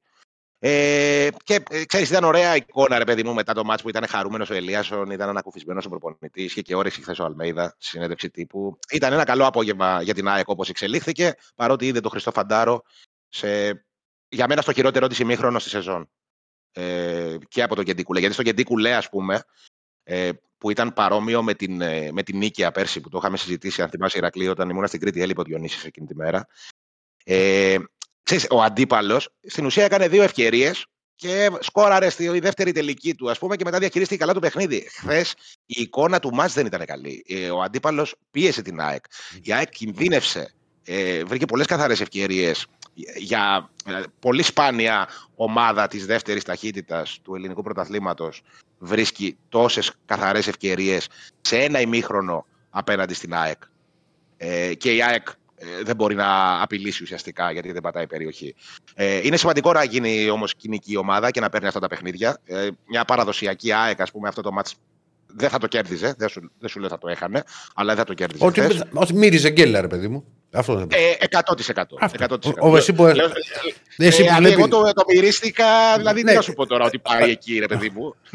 Λες, τι τα θέλαμε τα βουνά και τα λαγκάδια πάνω τώρα. Εντάξει, όχι, πάντα θα πάμε και στην γκέλα θα πάμε, εννοείται, είμαστε πιστά σκυλιά, αλλά... είναι, ρε φίλε. Όχι, δεν είπα ότι να μην πας. Πάνω στις ταβέρνες που έλεγες εκεί να πάω να φας κάτι παραδείγμα. Τι τα θέλαμε τα βουνά και τα λαγκάδια, αυτό εννοώ. Εντάξει, ωραία. Έβρεχε όταν πήγατε στα βουνά. Όχι, καθόλου. Είχε πάρα πολύ καλό καιρό. Για Τρίπολη, έτσι, είχε μια συννεφιά, αλλά για Τρίπολη είναι ταλαήλιος, ας πούμε, αυτό που είχε χθες. Ναι. Γενικά, ρε παιδί μου, ξέρεις, για να μπορείς να αντέξεις τον πρωταθλητισμό και ειδικά όταν έχεις πολλούς στόχους και πολλά καρπούζια κάτω από τη μασχάλη, το ιδανικότερο είναι, ακόμα και στην κακή σου μέρα, να μπορείς να κερδίσεις. Η ΑΕΚ συνήθως αυτά τα βλέπει από την τηλεόραση που τα κάνανε οι αντίπαλοι. Πλέον έχει ένα mentality νικήτριας, ένα χαρακτήρα, ξέρεις ότι θα κερδίσω ρε παιδί μου, με κάποιο τρόπο θα βρω και θα κερδίσω, θα το κυνηγήσω και το μάτς και τη μέρα που δεν είμαι καλά. Και αυτή ήταν και η διαφορά με τον Γεντί Κουλέ, γιατί στο Γεντί Κουλέ έδειχνε λίγο να απογοητεύεται από την εικόνα της και όχι να το παρατάει ότι αυτό που λέγανε καφενειακά θα διαλέξει το παιχνίδι με τον Άγιαξ και να δούμε και αυτά. Καμία σχέση. Mm-hmm. Η ομάδα πάντα θέλει να κερδίζει και απάντησε και ο προπονητής χθες σε μια σχετική ερώτηση σε αυτό και είπε ότι όσο είμαι εγώ προπονητής, οι παίχτες μου πάντα ξέρουν ότι αν δεν κάνουν αυτά που θέλω στο παιχνίδι, όποιο παιχνίδι κι αν είναι αυτό, αν δω ότι δηλαδή πάει κάποιος να διαλέξει παιχνίδι, ξέρει ότι θα γίνει αλλαγή. Συνεπώς δεν υπάρχει αυτό το διαλέγουμε παιχνίδια. Απλά καμιά φορά, ξέρεις, άνθρωποι είναι και ποδοσφαιριστές, μπορεί να παρασυρθείς από την κακή σου εικόνα, να επηρεαστείς ψυχολογικά και να μην σου βγει. Άκη, πάνω σε αυτό που λες. Οι παίκτες σκέφτονται το ευρωπαϊκό παιχνίδι. Είναι στο μυαλό τους. Δηλαδή, δεν σου λέω ότι θα βλέπουν την Τρίπολη και την κάθε Τρίπολη, ξέρεις, μόνο το σεβασμό αυτό το παιχνίδι. Και δεν μιλάω μόνο για την ΑΕΚ, μιλάω για όλες τις ομάδες που παίζουν στην Ευρώπη. Ότι δεν βλέπουν το παιχνίδι σοβαρά. Το μυαλό τους όμως σκέφτεται το παιχνίδι της Πέμπτης. Δεν διαφωνώ. Είναι ανθρώπινο ρε Ρακλή αυτό. Απλά ξέρεις τι δεν υπάρχει. Αυτό που λες εσύ ισχύει. Απλά ένας κακεντρεχής, ακόμα και αεκτζής, δεν λέω ένας κακεντρεχής αντίπαλος της ΑΕΚ, μπορεί να σκεφτεί ότι κοίτα εδώ τα κολόπεδα διαλέγουν παιχνίδι και επειδή παίζουν τώρα με τη Μαρσέι δεν ασχοληθεί. Δεν λέει κάποιος παίχτης ότι ας μην παίξω σήμερα αφού έρχεται το παιχνίδι με τη Μαρσέι. Αυτό που λες ότι το έχουν στο μυαλό τους, σίγουρα το έχουν στο μυαλό τους. Δηλαδή η ΑΕΚ παίζει ένα παιχνίδι την Πέμπτη στο Βελοντρόμ.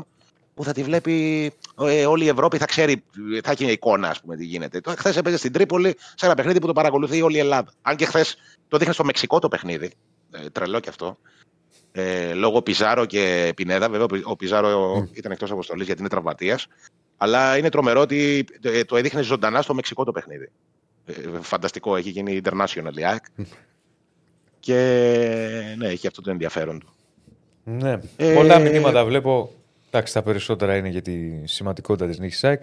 Μην ξεχνάμε σε μια έδρα που δεν περνάει και εύκολα. Έτσι. Μέχρι χθες ήταν μοιρασμένα τα αποτελέσματα. Είχε 5 ήττες, 5 νίκες και 5 ισοπαλίες με τον Αστέρα Τρίπολης. Δεν το λες και συγκομιδή καλή για μεγάλη ομάδα, κατάλαβες, σε έδρα. Διονύση, μόνο το γεγονός ότι η ΑΕΚ στις δύο σεζόν που κατέκτησε το πρωτάθλημα τα τελευταία χρόνια, γιατί πιο παλιά δεν υπήρχε ο Αστέρας Τρίπολης, δεν κατάφερε να κερδίσει στην Τρίπολη. Κάτι λέει. Είναι μια έδρα που παραδοσιακά δυσκολεύεται. Και είναι και μια ομάδα που ξέρεις, ρε παιδί μου, γενικά τους δυσκολεύει τους μεγάλους. Νομίζω. Δηλαδή έχει κόψει βαθμούς από όλους τους μεγάλους. Δεν είναι δηλαδή μια έδρα που λες θα κάνω περίπατο. Άσχετα αν κάποιες φορές μπορεί και οι μεγάλοι να κάνουν περίπατο. Πάντως είναι και της ΑΕΚ. Άρα το 3-0 περίπατο δεν τη λες. Μπορεί να εξελίχθηκε σε περίπατο στο δεύτερο ημίχρονο, αλλά δεν ήταν, ρε παιδί μου, ένα εύκολο απόγευμα. Είχε ένα δύσκολο πρώτο 45 λεπτό. Ναι, τώρα μάτς. Για Μασαλία και τα λοιπά θα τα πούμε και από αύριο, γιατί στέλνουν διάφορα. Ναι, απλά στέλνουν για τους τραυματίες τι γίνεται. Με τους τραυματίες χθες, ρώτησα τον προπονητή σε συνέντευξη τύπου και του λέω τι γίνεται με τον Πόνσε και τον Μουκουτί. Και μου λέει, ρε παιδί μου, ότι ο Πόνσε έχει μια ενόχληση. Τον ξεκουράσαμε για να έχει πιθανότητες για τη Μασαλία. Λογικά θα μπει σήμερα, τη Δευτέρα δηλαδή. Για το Μουκουντί μου είπε ότι έφαγε μια γονατιά με το Καμερούν και από σήμερα περιμένουμε να μπει κι αυτός για να δούμε μέρα με τη μέρα πώς θα πάει. Και μου λέει: ξέχασε τον Γκαρσία, ξέχασε τον Φερνάντες, ξέχασε τον Ρόξον, ξέχασε τον Κατσίνοβιτς. Του λέω: εντάξει, οκ. Δηλαδή είχε όρεξη χθες ο Αλμέιδα. Ο Γκαρσία, αυτό που είπε ότι δεν είναι ακόμα στο 100%. Δεν το είπε ο προπονητής, αλλά από το ρεπορτάζ προκύπτει ότι θα χάσει και το παιχνίδι της Πέμπτης και στοχεύει με τον ΠΑΟΚ. Όμως κρατάμε και ένα μικρό καλάθι, γιατί ξέρεις, στην ΑΕΚ υπάρχει μια τάση να μην υπάρχει πολύ ξεκάθαρη τραυματίες. Η έκπληξη για τον Κατσίνοβιτς ισχύουν τα ίδια. Δεν προλαβαίνει κανένα παιχνίδι της στην εβδομάδα. Αυτό που είπε ο προπονητής χθες για τους τραυματίες και μου έκανε εμένα εντύπωση. Είναι το γεγονός ότι περιμένει το Φερνάντες να επιστρέψει νωρίτερα από αυτό που περιμέναμε ότι θα επιστρέψει, γιατί μας είπε ότι στα τέλη Δεκέμβρη θα τον έχουμε διαθέσιμο. Mm-hmm. Που είναι ένα πάρα πολύ καλό νέο αυτό. Είναι πολύ κομβικός ο Παύλο Φερνάντες για την ΑΕΚ. Έχει βέβαια η ΑΕΚ παίκτες εκεί. Απέκτησε τον Πιζάρο ως έξτρα λύση από τη στιγμή που τραυματίστηκε ο Φερνάντες. Θα έχει πολλούς μεσοεπιθετικούς η ΑΕΚ, δεν θα έχει Λιψανδρία ποτέ εκεί. Όμως είναι ένας πάρα πολύ ποιοτικός παίκτης που μπορεί να της δώσει λύσεις και φάνηκε και στον τελικό κυπέλλου με τον ΠΑΟΚ και σε πολλά παιχνίδια πέρσι. Όμως σε κάθε περίπτωση, ακόμα και αν επιστρέψει στα τέλη Δεκέμβρη, δεν νομίζω ότι θα μπει κατευθείαν. Όμως είναι σημαντικό που θα είναι νωρίτερα από αυτό που τον περιμέναμε. Για τον Αραούχο δεν νομίζω ότι που βγήκε, έγινε αλλαγή στο ημίχρονο, δεν νομίζω ότι θα υπάρχει κάποιο πρόβλημα. Περισσότερο προληπτικά έγινε λόγω κάποιων ενοχλήσεων. Περιμένουμε σήμερα την ενημέρωση και αύριο θα είμαστε σε θέση να πούμε πιο ξεκάθαρα τα πράγματα για τους σταυματίες ως προς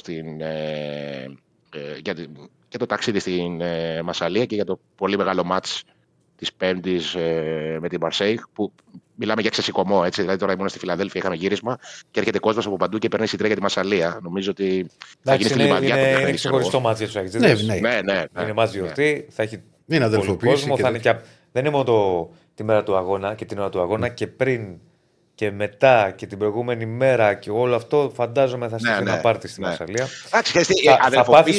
Οι οργανωμένοι, ρε παιδί μου. Δεν θα πάω, γιατί γενικά έχω πάει μια φοβία με την Ευρώπη τώρα και δεν το έχω να ταξιδεύω, να σου πω την αλήθεια, το τελευταίο διάστημα. Δεν νομίζω ότι είναι πολύ καλή περίοδος. Άλλος μυρός μας βρήκε. Ναι.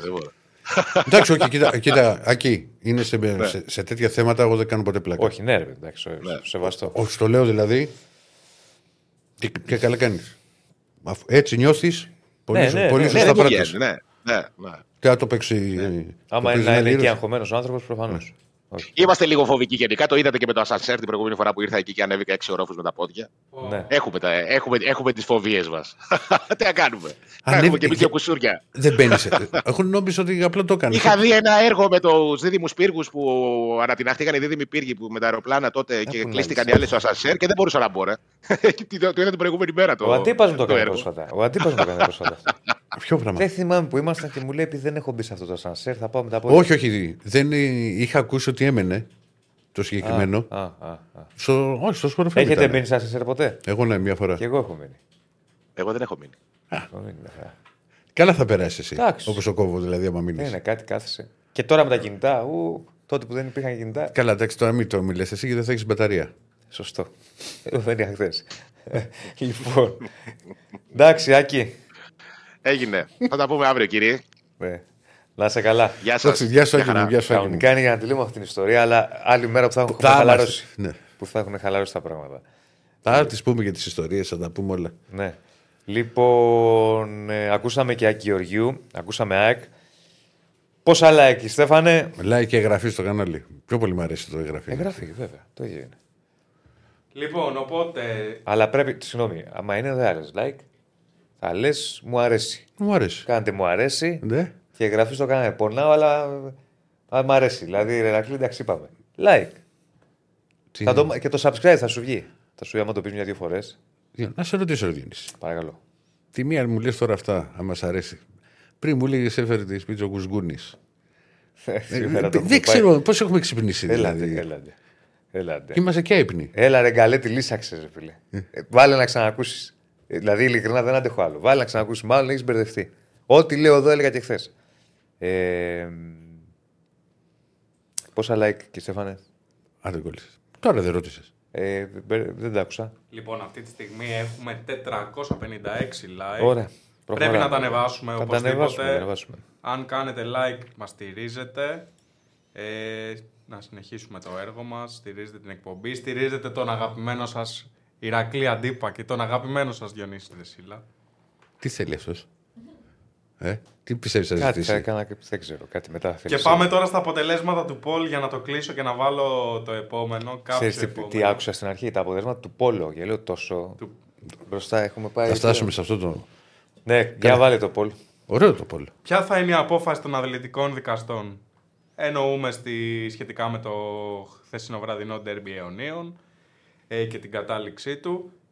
Θα τιμωρηθεί ο Ολυμπιακός, ψηφίσατε και αποφασίσατε σε ποσοστό 61%. Ακολουθεί, θα συνεχιστεί από εκεί που διεκόπη με 25% και θα τιμωρηθεί ο Παναθηναϊκός με 14%. Όλα αυτά βεβαίως σε σύνολο 2020 ψήφων. Πάμε like, πάμε subscribe.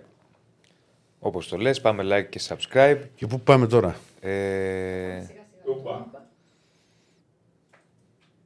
Ναι. Παιδιά, επειδή βλέπω εδώ και έχει γραφτεί οι δύο εκδοχές μετά τα όσα έχει γράψει στο φύλλο αγώνα διαιτητής. Ναι. Για διαβάσω το τι. Λοιπόν, διαβάζω. Gazeta.gr που έχει κάνει ένα θέμα ωραίο. Οι δύο δρόμοι του ντέρμπι μετά τα όσα έγραψε στο φύλλο αγώνα διαιτητής. Μεταξύ άλλων, το άρθρο 21 του ΚΑΠ προβλέπει ότι ο αγώνας που δεν έληξε χωρίς υπαιτιότητα των διαγωνιζόμενων ομάδων επανορίζεται στα επαγγελματικά πρωταθλήματα και συνεχίζεται για το υπόλοιπο της διακοπής χρονικό διάστημα με τους ίδιους όρους που υπήρξαν κατά τον χρόνο της διακοπής, π.χ. αριθμός τερμάτων, αριθμός ποδοσφαιριστών κτλ. Από εκεί και πέρα, το ίδιο άρθρο 21 έχει και τις ποινές που προβλέπονται για τη διακοπή ενός αγώνα. Συμπληρωματικά πάνω σε αυτό το άρθρο 15 του πειθαρχικού κώδικα, εδάφιο 2.2 κτλ., αναφέρει πως εάν από τη ρήψη αντικειμένων τα οποία κατά την κοινή πείρα ήταν πρόσφορα κατά κανόνα να προσκαλέσουν σωματική βλάβη, υπάρξει τέτοια σωματική βλάβη προσώπου νόμιμα ευρισκομένου στον αγωνιστικό χώρο, υπάρχει πρόβλεψη για χρηματική ποινή από 30.000 έως 150.000 ευρώ. Στην περίπτωση που υπάρξει οριστική διακοπή ή οριστική ματέωση της τέλεσης του αγώνα, επιβάλλεται κατά κύριο στο αγώνα επές της αντίπαλης ομάδας με τέρματα 0-3 και ποινή διεξαγωγής αγώνα χωρίς θεατές από 2 έως 4 αγωνιστικές. Όλα αυτά βέβαια τα αποφασίζουν τα αθλητικά δικαστήρια. Είναι οι δύο δρόμοι. Ο ένας δρόμος, αυτός που ξέραμε για υπαιτιότητα του γηπεδούχου. Ο άλλος δρόμος, αν κρίνουν ότι δεν υπήρχε υπαιτιότητα ούτε του ενός ούτε του άλλου, να ξαναπαιχθεί το παιχνίδι από εκεί που, να συνεχίσει το παιχνίδι από εκεί που σταμάτησε. Είναι κάτι το οποίο θα κρυθεί στα δικαστήρια. Λοιπόν, άλλο. Και όπως το ξαναλέω, γιατί μπορεί να μπαίνουν τώρα φίλοι, υπάρχει δυνατότητα έφεσης, υπάρχει δυνατότητα ΚΑΣ. Έχει. Ναι, ναι, τώρα. Δεν είναι, δηλαδή γίνεται ξανά το μάτς και γίνεται αμέσως για να σου πάρει το ξέρει τη μία την πλευρά ή το επόμενο ντέρμπι κυπέλλου είναι Καρασκάκη ή Λεωφόρο. Λεωφόρο. Το μάτς που γίνεται, Λεωφόρο. 5 ή 6 Δεκέμβρη. 6 νομίζω πάει, Τετάρτη. Δεκέμβρη, Λεωφόρο το πρώτο γιατί δεν θυμάμαι τώρα. Δεκέμβρη, Λεωφόρο είναι το πρώτο. Ωραία, ωραία. Λοιπόν, αυτά είπαμε και. Τώρα όλα αυτά είναι εκτιμήσεις, πιθανότητες. Θα αποφασιστεί στα δικαστήρια τι μελγενέστε. Θα πάει, θα τραβήξει. Λέει εδώ ένας φίλος, λέει, αν... το είπαμε και χθες, δεν είναι δύσκολη απάντηση. Μάλιστα και εγώ αναρωτήθηκα εδώ ότι μπορεί να συντάξει φιλοαγώνα σε ξενοδοχείο που είχε ακουστεί. Ναι, ναι, χθες το βράδυ. Ναι. Και δεν ξέρω κι εγώ αν έχει ισχύ, αν δεν έχει το ένα το άλλο. Προφανώς μπορεί και να υπάρχει αυτή η δυνατότητα. Δεν είναι δύσκολη η ερώτηση για να την απαντήσει κάποιος. Mm-hmm. Mm-hmm. Πάμε Τούμπα, Ιράν, Καμπότζη, Βιετνάμ. Πάμε Τούμπα, πάμε Θεσσαλονίκη, ναι. Πάμε. Γεια σου φίλε. Καλησπέρα. Τι γίνεται? Καλημέρα Αντώνη μου, καλημέρα. Πολύ καλά. Τα χείλια μου μούδιασαν από το πολύ popcorn που είναι και αλατισμένο. Από χθες έχουμε πάρει και περιμένουμε να δούμε τι θα γίνει. Σε ζηλεύω. Είναι ο ΠΑΟΚ τρίτος, είναι δεύτερος. Θα περιμένεις γι' αυτό. Τι γίνεται να... Θα καλά γι' αυτό σίγουρα, ναι. Mm. Σίγουρα. Πάντως η αλήθεια είναι ότι σε καταστάσεις τέτοιες, Ολυμπιακό Παναθηναϊκό με πιθανές τιμωρίες, με διαμάχες τέτοιου τύπου δικαστήρια κτλ. Είχαμε καιρό. Δηλαδή θυμάμαι... Πότε ήτανε που είχε νικήσει 2-1 Παναθηναϊκός και τιμωρήθηκε μετά. Με τις φωτοβολίδες και όλα αυτά. Το γκολ του Τσόρι. Το γκολ του Τσόρι. Ναι. Και τα γκολ του. Ποιος θα είχε βάλει Παναθηναϊκό, Πέτριτς. Το πρώτο. Ποιος το είχε βάλει, δεν θυμάμαι. 2-1. Ναι. Έγινε είσοδος. Όχι, όχι, άλλο είναι αυτό. Αυτό είναι. Με το που μπήκε το γκολ μετά έγινε είσοδος. Νομίζω. Όχι. Αυτό που σου λέω είναι με τις. Με τις φωτοβολίδες και όλα αυτά που είχαν γίνει. Ναι. Φωτοβολίδες πάνω από το Μαρινά και τα λοιπά. Αυτό που σου λέω εγώ, το 2-1. Με βροχή. Τιμωρήθηκε ο Παναθηναϊκός. Μετά είχαμε το Φιμπόγκασον. Ναι, που δεν έχει ξεκινήσει. Που δεν έγινε ποτέ το μάτς. Εκεί έγινε είσοδος. Νομίζω ότι με τον Τζόρι, στον γκολ του Τζόρι μετά κάτι. Όχι. Πριν είχαν γίνει στον γκολ του Τζόρι. Δεν μπήκανε μέσα. Δεν θυμάμαι τώρα. Μπήκανε μέσα. Δεν θυμάμαι. Περνάνε αρκετά χρόνια. Ναι, στο λέω γιατί τα θυμάμαι. Μπήκανε μέσα με το Φιμπόγκασον. Που θυμάμαι τότε. Α, και το άλλο ήταν με τον Περέιρα. Με τα δίχτυα. Που μπήκανε μέσα. Που πήγαινε λέξη στα δίχτυα. Που θυμάμαι τότε. Και δίνω πάσα. Εκείνη την ώρα, φίλε, είμαι έξω στη λεωφόρο, αλλά έξω στην Κερκίδα. Πρέπει να είχα πάει τουαλέτα, κάτι τέτοιο. Κάπου πήγαινα. Για φορτισή, Ζακόβο. Όχι, όχι. Και βλέπω να γίνεται αυτό που γίνεται. Και βγαίνω στον αέρα. Και θυμάμαι, μου λέει ένας συνάδελφος, τι έγινε, μου λέει. Ήμουνα στα μάξια εισάγωγα, γιατί έβγαινα εγώ, ρε παιδί μου, και λέω: δεν είναι δυνατόν να συμβαίνουν αυτά. Έμπαινε ο κόσμος μέσα, μπαίνει ο κόσμος μέσα, δεν γίνονται αυτά. Τέλος πάντων. Μου λέει: εισάγωγα, και λέω: πού πάω. Ήθελα να γυρίσω πίσω. U-turn. Εντάξει, του Αντώνη ήταν τότε με το περιβόητο. Ναι. Που έκανα εκπομπή live εγώ τότε. Τότε ήμουν στο 24 και έκανα εκπομπή 12-2. Που αλλάζανε τα δεδομένα στο ΠΑΟΚ. Επηρεάζει, δεν επηρεάζει, επηρεάζει, δεν επηρεάζει. Συγγνώμη, Αντώνη. Υπάρχει βέβαια και στο ΆΚΑ. Και στο ΆΚΑ υπάρχει πρόσφατα. Όχι το 12. Το 12 πιο μετά.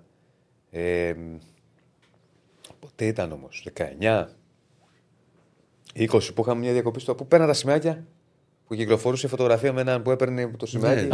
Ναι. Το σημειοφόρο, ναι. Ναι. Ναι. Με τη Μολότοφ ήταν αυτά. Όχι. Πετάχτηκες, Αλέση. Όχι. Αυτό που λες ήταν το 12. Όχι, τότε. Αυτό που λέτε στη λεωφόρο που έβγαινα, συγγνώμη, ήταν, παιδιά, είπαμε με το τότε πρόγραμμα του Ολυμπιακού, τον Περέιρα. Κοίτα, Αντώνη, πάντως... Για να μην μου λέτε ότι δεν τα λέω για αλλού. Μια καλή απόδειξη. Λοιπόν, πάντως εκείνος στο ΠΑΟΚ, πραγματικά σου μιλάω, Αντώνη, έχω χάσει την μπάλα στην εκπομπή. Το όποιο λες το. Το ΠΑΟΚ. Το πρωτάθλημα. Γιατί ήταν βράδυ. Κοίτα popcorn, ωραία. Δηλαδή, εγώ δεν έκανα, είχα εκπομπή. Τη μία ότι θα ξαναρχίσει, ότι δεν θα ξαναρχίσει, ότι μετράει.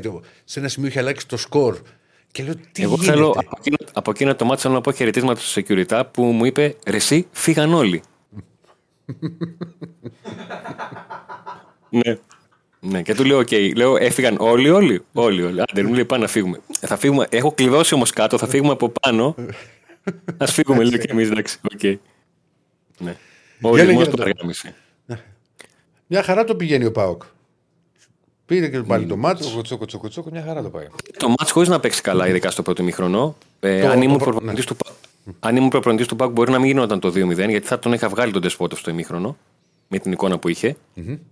Τα νούμερα όμως του Ντεσπότοφ είναι τέτοια που δείχνουν ότι μπορεί ένας παίκτης που ακόμα και στην κακή του μέρα, που δεν του βγαίνουν πράγματα, μπορεί να είναι ουσιαστικός. Για ακόμα μία φορά από στατική φάση, από δική του εκτέλεση, φάουλι κόρνερ, έχει assist, που είναι και ένα πολύ κομβικό γκολ σε ένα ημίχρονο στο οποίο ο ΠΑΟΚ δεν μπορεί να πει ότι δικαιούται τον γκολ, γιατί δεν έκανε τη μεγάλη φάση πέραν από δύο σουτ του Σάστρε, που το ένα δυσκόλεψε τον Τσιντότα και το έβγαλε κόρνερ και πέσαμε και τα άλλο, και το δεύτερο ήταν αυτό που έφερε το κόρνερ για τον γκολ. Ήταν στην φάση του. Ο Ντεσπότοφ είναι και στη φάση και των δύο γκολ, γιατί δημιουργεί την φάση του δευτέρου τέρματος, με τον Ατρόμητο να τρώει γκολ σε αυτό που λέμε νεκρό σημείο προς το τέλος ενός ημιχρόνου, το οποίο το έχει σκοτώσει. Δυνατή κεφαλιά. Το γκολ το είδα. Δυνατή κεφαλιά. Είναι τσετσένικο κεφάλι εκεί, πάει ευθεία. Και αν δείτε ένα από τα replay, είναι ότι το κόρνερ είναι εκτελεσμένο για το κεφάλι του Σαμάτα, που φεύγει λίγο πάνω από το κεφάλι του, και ο Σντόεφ ουσιαστικά, χωρίς να πηδήξεις, κάνει μια κεφαλιά σε σημείο που τσιντώντας την περίμενα από άλλον. Με αποτέλεσμα να γίνει. Γιατί δεν πάει γωνία πολύ, δηλαδή ξέρεις. Πάει στην ευθεία. Ο Τσιντώντας ήταν στην ευθεία του Σαμάτα. Σε αυτή τη φάση. Και το δεύτερο μήχρονο ξεκινάει με τον Ατρόμητο να πατάει καλά, να κερδίζει κόρνερ, να έχει τελική και να δέχεται τον γκολ. Και να γίνει το 2-0, και για μια ομάδα που είναι δυσκύλια όπως ο Ατρόμητος. Είναι δύσκολο. Στο 2-0.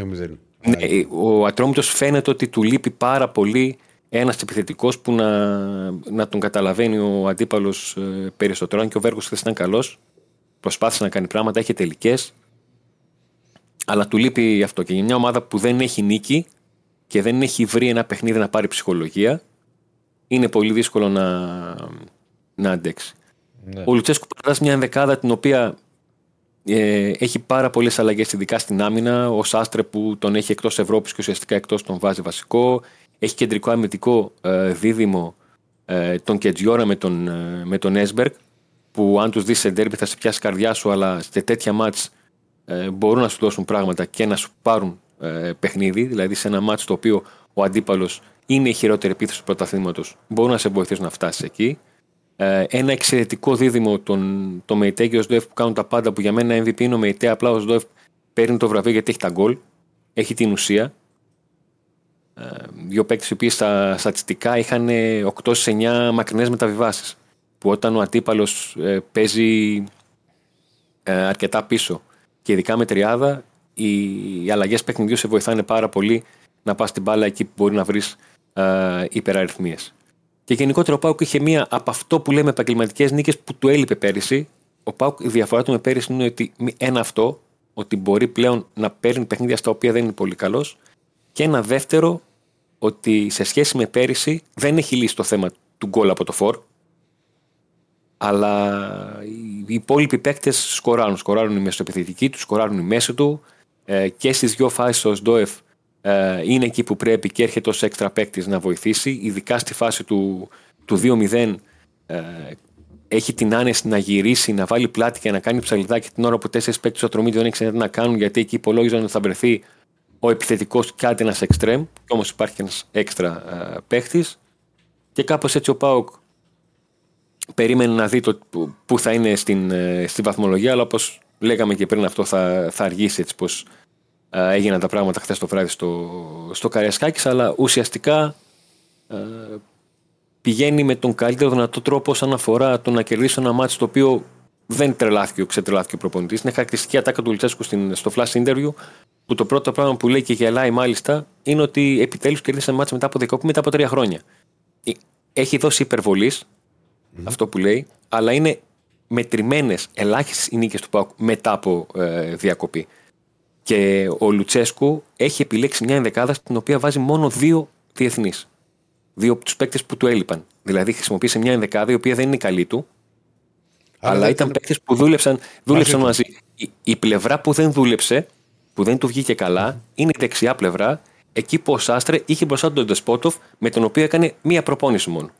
Ενώ όλη την εβδομάδα ήξερε και προοριζόταν για να αγωνιστεί, δεν έπαιξε καθόλου με τον παρτενέρ του. Και επειδή ο Σάστρε είναι παίκτης ο οποίος έδειξε ότι όταν στην εποχή που είτε είχε μπροστά του τον Ζίβκοβιτς, είτε είχε μπροστά του τον Άραη, όταν έπιανε ρυθμό και συνεννοούταν, μπορούσε να βγάλει φάση και να βοηθήσει πάρα πολύ. Με τον Ντεσπότοφ από κάποια στιγμή και μετά από το 25-30, οι δυο τους έβγαζαν ένα εκνευρισμό, γιατί ο ένας δεν καταλάβαινε τον άλλον, δεν μπορούσαν να συνεργαστούν. Ακόμα και να μην βλέπει ο Σάστερ τον Ντεσπότοφ που τέλει και δώσουν την μπάλα από πλάγιο και να προτιμάει την εύκολη και όχι το ρίσκο την εκτέλεση πλάγιο, ακόμα και σε τέτοιες λεπτομέρειες. Όσο μιλάς, μπορούμε να ρίξουμε για τα στατιστικά που έχουμε από το παιχνίδι. Είναι ένα παιχνίδι που μας δείχνει ότι οι αριθμοί πολλές φορές μας λένε πράγματα τα οποία μένουν, αλλά δεν φαίνονται πολύ. Ότι ο Ντεσπότοφ είναι ο παίκτης ο οποίος ήταν ο πιο απειλητικός, που βάσει εικόνας, το ξαναλέω, θα δικαιολογούσε τον Λουτσέσκο να τον έβγαζε στο ημίχρονο. Ο Μπάμπα σε ένα παιχνίδι στο οποίο δεν ήταν ο κύριος, ο κινητήριος μοχλός για τον ΠΑΟΚ, έχει κάνει πολλά πράγματα και πάλι. Γενικότερα ο Μπάμπα αρχίζει και είναι μια σταθερά για τον ΠΑΟΚ και προσπαθεί να βάλει το είχα πει και άλλη φορά, ο ΠΑΟΚ, επειδή ξέρει ότι ο Μπάμπα δεν έχει και την καλύτερη δυνατή σέντρα βάσει του υπόλοιπου πακέτου που διαθέτει, έχει προσπαθήσει ο Λουτσέσκου να βγάλει πράγματα έτσι ώστε να τον φέρει πιο κοντά στην περιοχή. Σε παιχνίδι που έβγαλε 3 σέντρες στο χθεσινό και ο Σαμάτα προσπάθησε να πάρει την κεφαλιά, είναι μάτς το οποίο ο Ατρόμητος παίζει με τριάδα και πάντα ο Σαμάτα έβγαινε ανάμεσα σε 2 επιθετικούς και προσπαθούσε. Ο Σαμάτα, ο οποίος όσο δεν σκοράρει υπάρχει γκρίνια, και ειδικά η εικόνα του Μπράντον με το που μπήκε σε σχέση με τον Σαμάτα, που μπαίνει ο Μπράντον και νομίζω ότι κάποιος του έχει πει ότι φίλε χάνουμε 0-1. Ο Μπράντον μπαίνει στο γήπεδο με μια ενέργεια να κάνω πράγματα, να φανώ, και φάνηκε πολύ η διαφορά του σε σχέση με τον Σαμάτα, που γενικότερα δεν του βγήκε το παιχνίδι, αν και έκανε πράγματα, αλλά δεν του βγήκαν. Ειδικά κάποιες προσπάθειες που πήρε όταν πήρε την μπάλα εκτός περιοχής και ειδικά ψηλά στη μεσαία γραμμή για να ξεκινήσει η επίθεση, ήταν 1-2 φορές που έκανε λάθος πάσες που έφεραν εκνευρισμό στο γήπεδο, έφεραν εκνευρισμό στους παίκτες του και νομίζω ότι τον έριξαν και τον ίδιο ψυχολογικά. Ναι. Και κάπως έτσι ο ΠΑΟΚ ετοιμάζεται να φύγει, εξ όσων γνωρίζω, αύριο για την Σκωτία.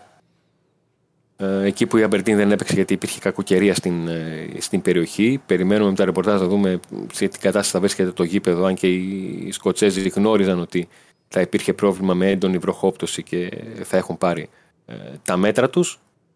Σε ένα μάτσο που μπορεί να βάλει τον ΠΑΟΚ για τα καλά πλέον στο παιχνίδι της πρωτιάς του ομίλου και όχι απλά της πρόκρισης. Έτσι πως έχουν αυτά τα πράγματα. Πώς και τρίτη, επειδή είναι κάπως μακρινό ταξίδι.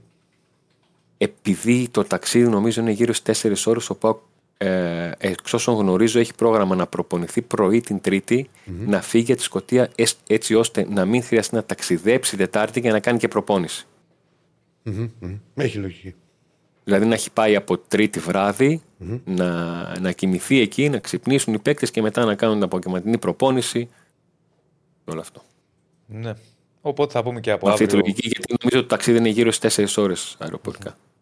Θα πούμε για από αύριο περισσότερο. Ναι, δεν ευρωπαϊκά είναι. Και τα λοιπά, γιατί μην ξεχνάμε ότι από αύριο μπαίνουμε πάλι σε ευρωπαϊκούς ρυθμούς.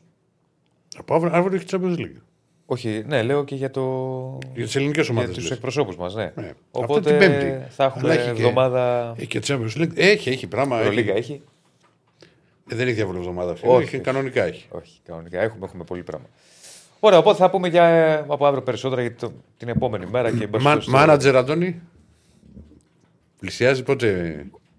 6 Νοεμβρίου. Απλά όσοι το έχουν προαγοράσει παίζουν από τώρα. Παίζουμε από τώρα. Όχι, παίζουμε. Μην βγάλω τη σκούφια μου απ' έξω. Συνεχίζεις, κοίταξε, βασικά και λόγω δουλειάς, λόγω ενασχόλησης με την εταιρεία έπρεπε να τρέξω κάποια save. Απλά προσπαθώ να βρω το χρόνο μου, να κόψω από όπου μπορώ για να πάρω τη τζούρα μου. Γιατί ήταν εθισμένος από το 1994 και είναι 2023. Δεν φεύγεις από αυτό. Δεν ξεφεύγεις. Να σου πω κάτι, δεν θέλω κιόλας να σου πω. Εντάξει, μην κολοϊδευόμαστε. Να σε ρωτήσω κάτι, Αντώνη. Έτσι λίγο. Έχει φτάσει και 60 χρόνια, 50 χρόνια, ας πούμε, πρωτάθλημα. Θα σου πω κάτι. Πριν από... Κάτσε, 2000. Το 2011 μου στέλνει ένας φίλος, μου λέει: «Ρε, εσύ πρέπει να έκανα ρεκόρ. Είμαι, λέει, 168 χρονών στο μάνατζερ. Έχω πάρει 97 πρωταθλήματα με τον Όφη, 3 μου λείπουν». Και προσπάθησα, 111 έφτασα. Α, έχεις φτάσει. Έχει φτάσει. Ναι, έχω φτάσει. Κοίτα, εγώ στην αρχή. Μου αρέσει πάρα πολύ να ανταλλάζω save με ανθρώπους από το εξωτερικό. Να μου στέλνουν δηλαδή save που έχουν παίξει 50 σεζόν. Ναι. Και να παίρνω. Να βρίσκω την ομάδα η οποία δεν περίμενε να έχει πέσει κατηγορία. Να μην ξέρω κανέναν τίποτα και να το παλεύω. Όχι, κοίτα, εγώ στην αρχή με ενοχλούσα που βγαίνανε, ξέρεις, οι παίκτες. Οι ψεύτικοι που δεν υπήρχαν. Ναι, δηλαδή μια φορά που είχα πάρει την Τάγκερα με Νερέντ και έχουμε φτάσει η Premier League. Απλά εγώ δεν έπαιρνα water kits τους καινούριους, δεν ήθελα να με παίκτες που υπάρχουν. Απλά εντάξει, ήθελε μια διαδικασία, δεν μπορούσε να διεκδικήσει κάτι περισσότερο. Γιατί οι καινούργοι παίκτες είχαν φοβερά χαρακτηριστικά, είχαν τα σούπερ ταλέντα, ας πούμε, United και αυτά. Και πήγαινα εγώ με το 32χρονο αριστερό μπακ της Εθνικής Χιλής. Είναι καψούρα από το μάνατζερ. Ναι. Ή είναι. Το μάνατζερ. Έχω πάρει και χειρότερα. Εγώ δεν έχω καψούρα. Έχω ομάδα με την οποία έχω σωθεί. Είχα σωθεί στο CM 2001-2002 4 φορές και την τελευταία φορά είχα σωθεί σε τετραπλή ισοβαθμία. Και από τότε προσπαθώ να βρω κίνητρο. Είναι η Γέιδα. Δεν μ' αρέσει πολύ να πάρω Ισπανία. Μια τρύπα στη γεωγραφία. Έχω πάρει Braintree Town. Braintree Town, πιο σκληρά από μένα. Όχι, εγώ μέχρι Chesterfield.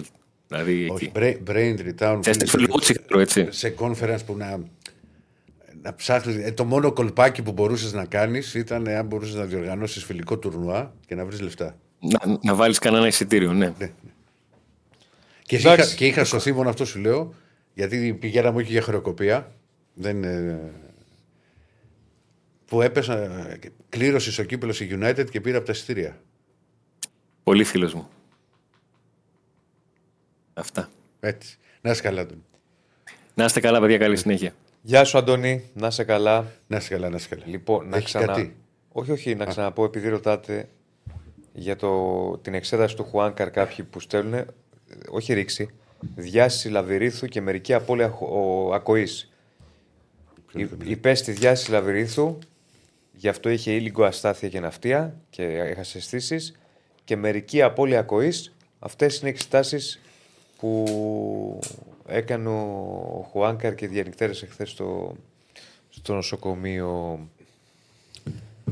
Έχει μια τρομερή φωτογραφία, για να το ελαφρύνουμε λίγο, που με τα λέιζερ, την ώρα που είναι ο Χουάνκαρ κάτω και είναι έτοιμοι να τον πάρουν στο φορείο, ένα λέιζερ το χτυπάει στο αυτή.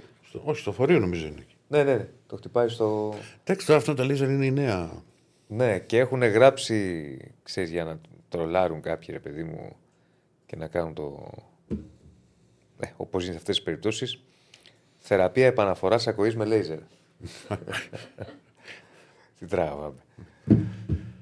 Λοιπόν... Τι έχεις, κάτσε ρε συγκύφη, Στέφανε, δεν προλαβαίνουμε. Τα πετάς και δεν τα προλαβαίνουμε. Νίκο. Πάμε. Νίκος Παπαδόπουλος. Έχω φρεσκοκουρεμένο Νίκο Παπαδόπουλο. Να τα, για να τον δούμε.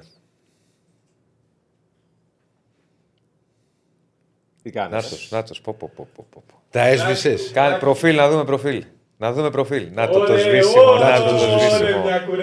Νάτο το σβήσιμο. Και σε μέρα αγώνα κιόλας, έτσι. Γαμπρός.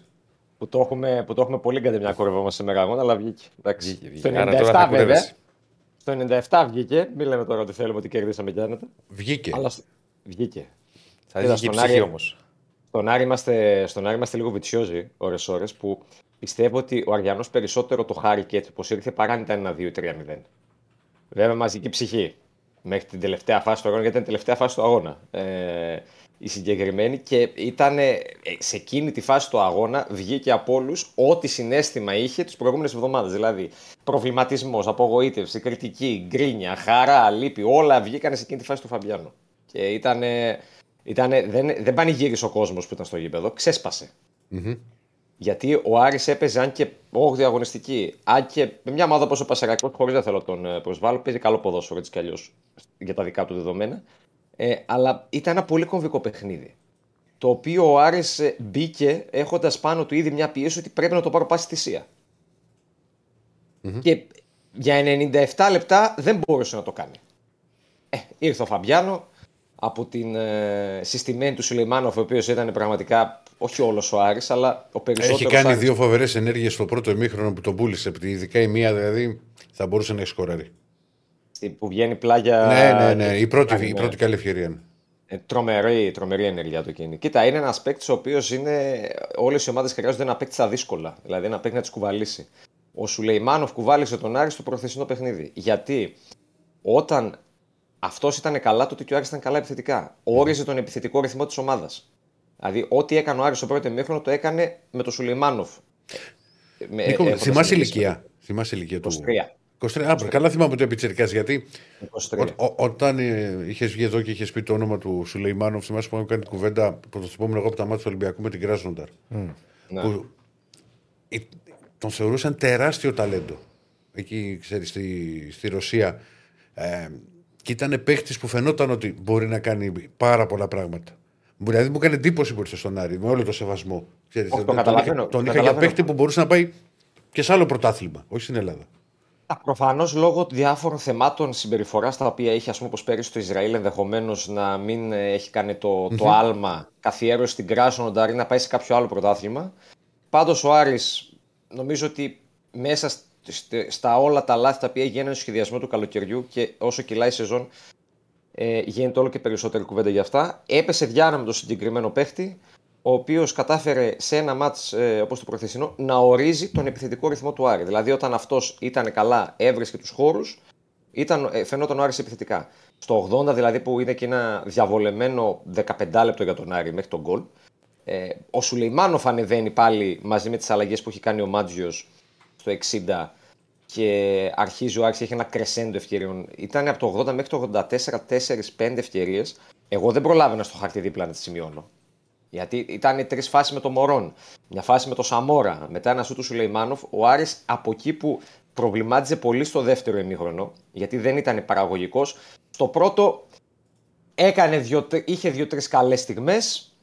δυσκολευόταν πολύ στο κομμάτι, στο να περάσει την μπάλα μες στην περιοχή. Δηλαδή ότι η φάση έκανε ο Άρης, την έκανες στους χώρους που του δίνει ο Πασαραϊκός, γιατί το έχει κάνει και σε άλλα παιχνίδια βέβαια ο Πασαραϊκός. Μπήκε χωρίς να το φοβάται. Δηλαδή είχε τις γραμμές του κοντά εκεί στο μεσαίο τρίτο. Δεν έδωσε βάθος στην άμυνα. Πίεσε τον Άρη και του δημιούργησε και προβλήματα σε αυτό το κομμάτι. Αλλά έδινε και τους χώρους για να κάνει ο Άρης κάτι. Και το έκανε κυρίως με τον Σουλεϊμάνοφ. Στο δεύτερο, ο Γκαρσία άλλαξε τον αριστερό του μπακ, τον Πεταβράκη. Γιατί ο Σουλεϊμάνοφ τον είχε πολύ εύκολα στο πρώτο μέρος. Τραβάει πίσω τις γραμμές του, δίνει βάθος στην άμυνα και ο Άρης μέχρι το 80 δεν μπορεί να κάνει ευκαιρία. Οι αλλαγές του Μάτζου ήταν που βοήθησαν σε πρώτη φάση. Ο Νταρίντα που εμφάνισε το παιχνίδι της ομάδας από τον άξονα. Γιατί Πάρντο και Τζούρασεκ δεν υπήρχαν σε αυτό το κομμάτι. Ο Ντουμπάζιο που είναι πιο επιθετικογενής μπακ πάνω στην πλευρά του Σουλεϊμάνοφ είχε πολλά ανεβάσματα, βοήθησε το Ρώσο. Και η έκπληξη που έκανε ο Μάτζιος βάζοντας τον 19χρονο Παναγίδη αντί του Μενέντες και άφησες στον πάγκο τον Κάρλσον, τον Σουηδό, με τον μικρό να είναι θετικός, αρκετά θα έλεγα, έχει μια καλή στιγμή. Πώς εμφανίστηκε ο Πιτσιρικάς αυτός? Ο Παναγίδης είχε προωθηθεί πέρυσι επί Μπούργος με εισήγηση του Τερζή.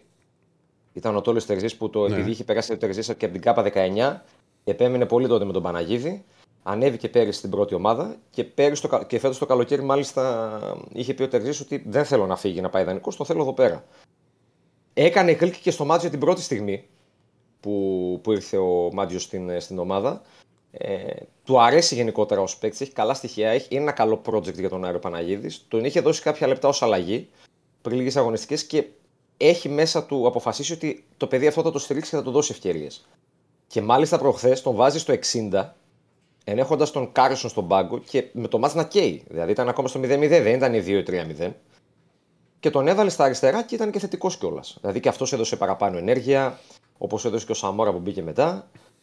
Και εμένα δεν θα μου προκαλέσει πλέον καθόλου έκπληξη να το βάλει και βασικό μετά Γιάννη την Κυριακή. Γιατί ο Μενέντες... είναι καλό και για τον Άρη, παιδί μου, ότι έχει βγει ένα παιδί νεαρός Έλληνας. Ξέρεις, γιατί πολλές φορές, ας πούμε, και η δεκάδα δεν έχει Έλληνα του Άρη. Δεν είναι... Όχι, ναι, ναι. Σχεδόν πάντα. Θα κάνει κλικ. Και μακάρι το παιδί να έχει εξέλιξη. Μα να σου πω κάτι, άμα έχεις ένα παίχτη των 600.000 όπως είναι ο Κάρσον, αλλά δεν σου δίνει αυτά τα οποία περιμένεις, γιατί να επιμένεις και να μην δώσεις την ευκαιρία σε ένα παιδί το οποίο δουλεύει στις προπονήσεις και σου παρουσιάζει μια καλή εικόνα. Και όπως είπες και εσύ, ότι το να βάλεις Έλληνα αυτή τη στιγμή στην ομάδα κάνει γκέλ. Όχι όποιο και όποιον Έλληνα, να βάλεις έναν Έλληνα ο οποίος μπορεί να το υποστηρίξει. Δηλαδή ο Παναγίδης δείχνει ότι για συγκεκριμένα διαστήματα και σιγά σιγά πώς πραβάζει αυτά τα παιδιά, και όχι να τα ρίξει κατευθείαν μέσα, μπορεί να το υποστηρίξει. Και ο Μάτσος του δώσει και άλλες ευκαιρίες στη συνέχεια του μικρού. Μάλιστα. Μάλιστα. Έχουμε και την κάρτα και Στέφανη δεν την έδειξε όμως. Να τη δείξουμε.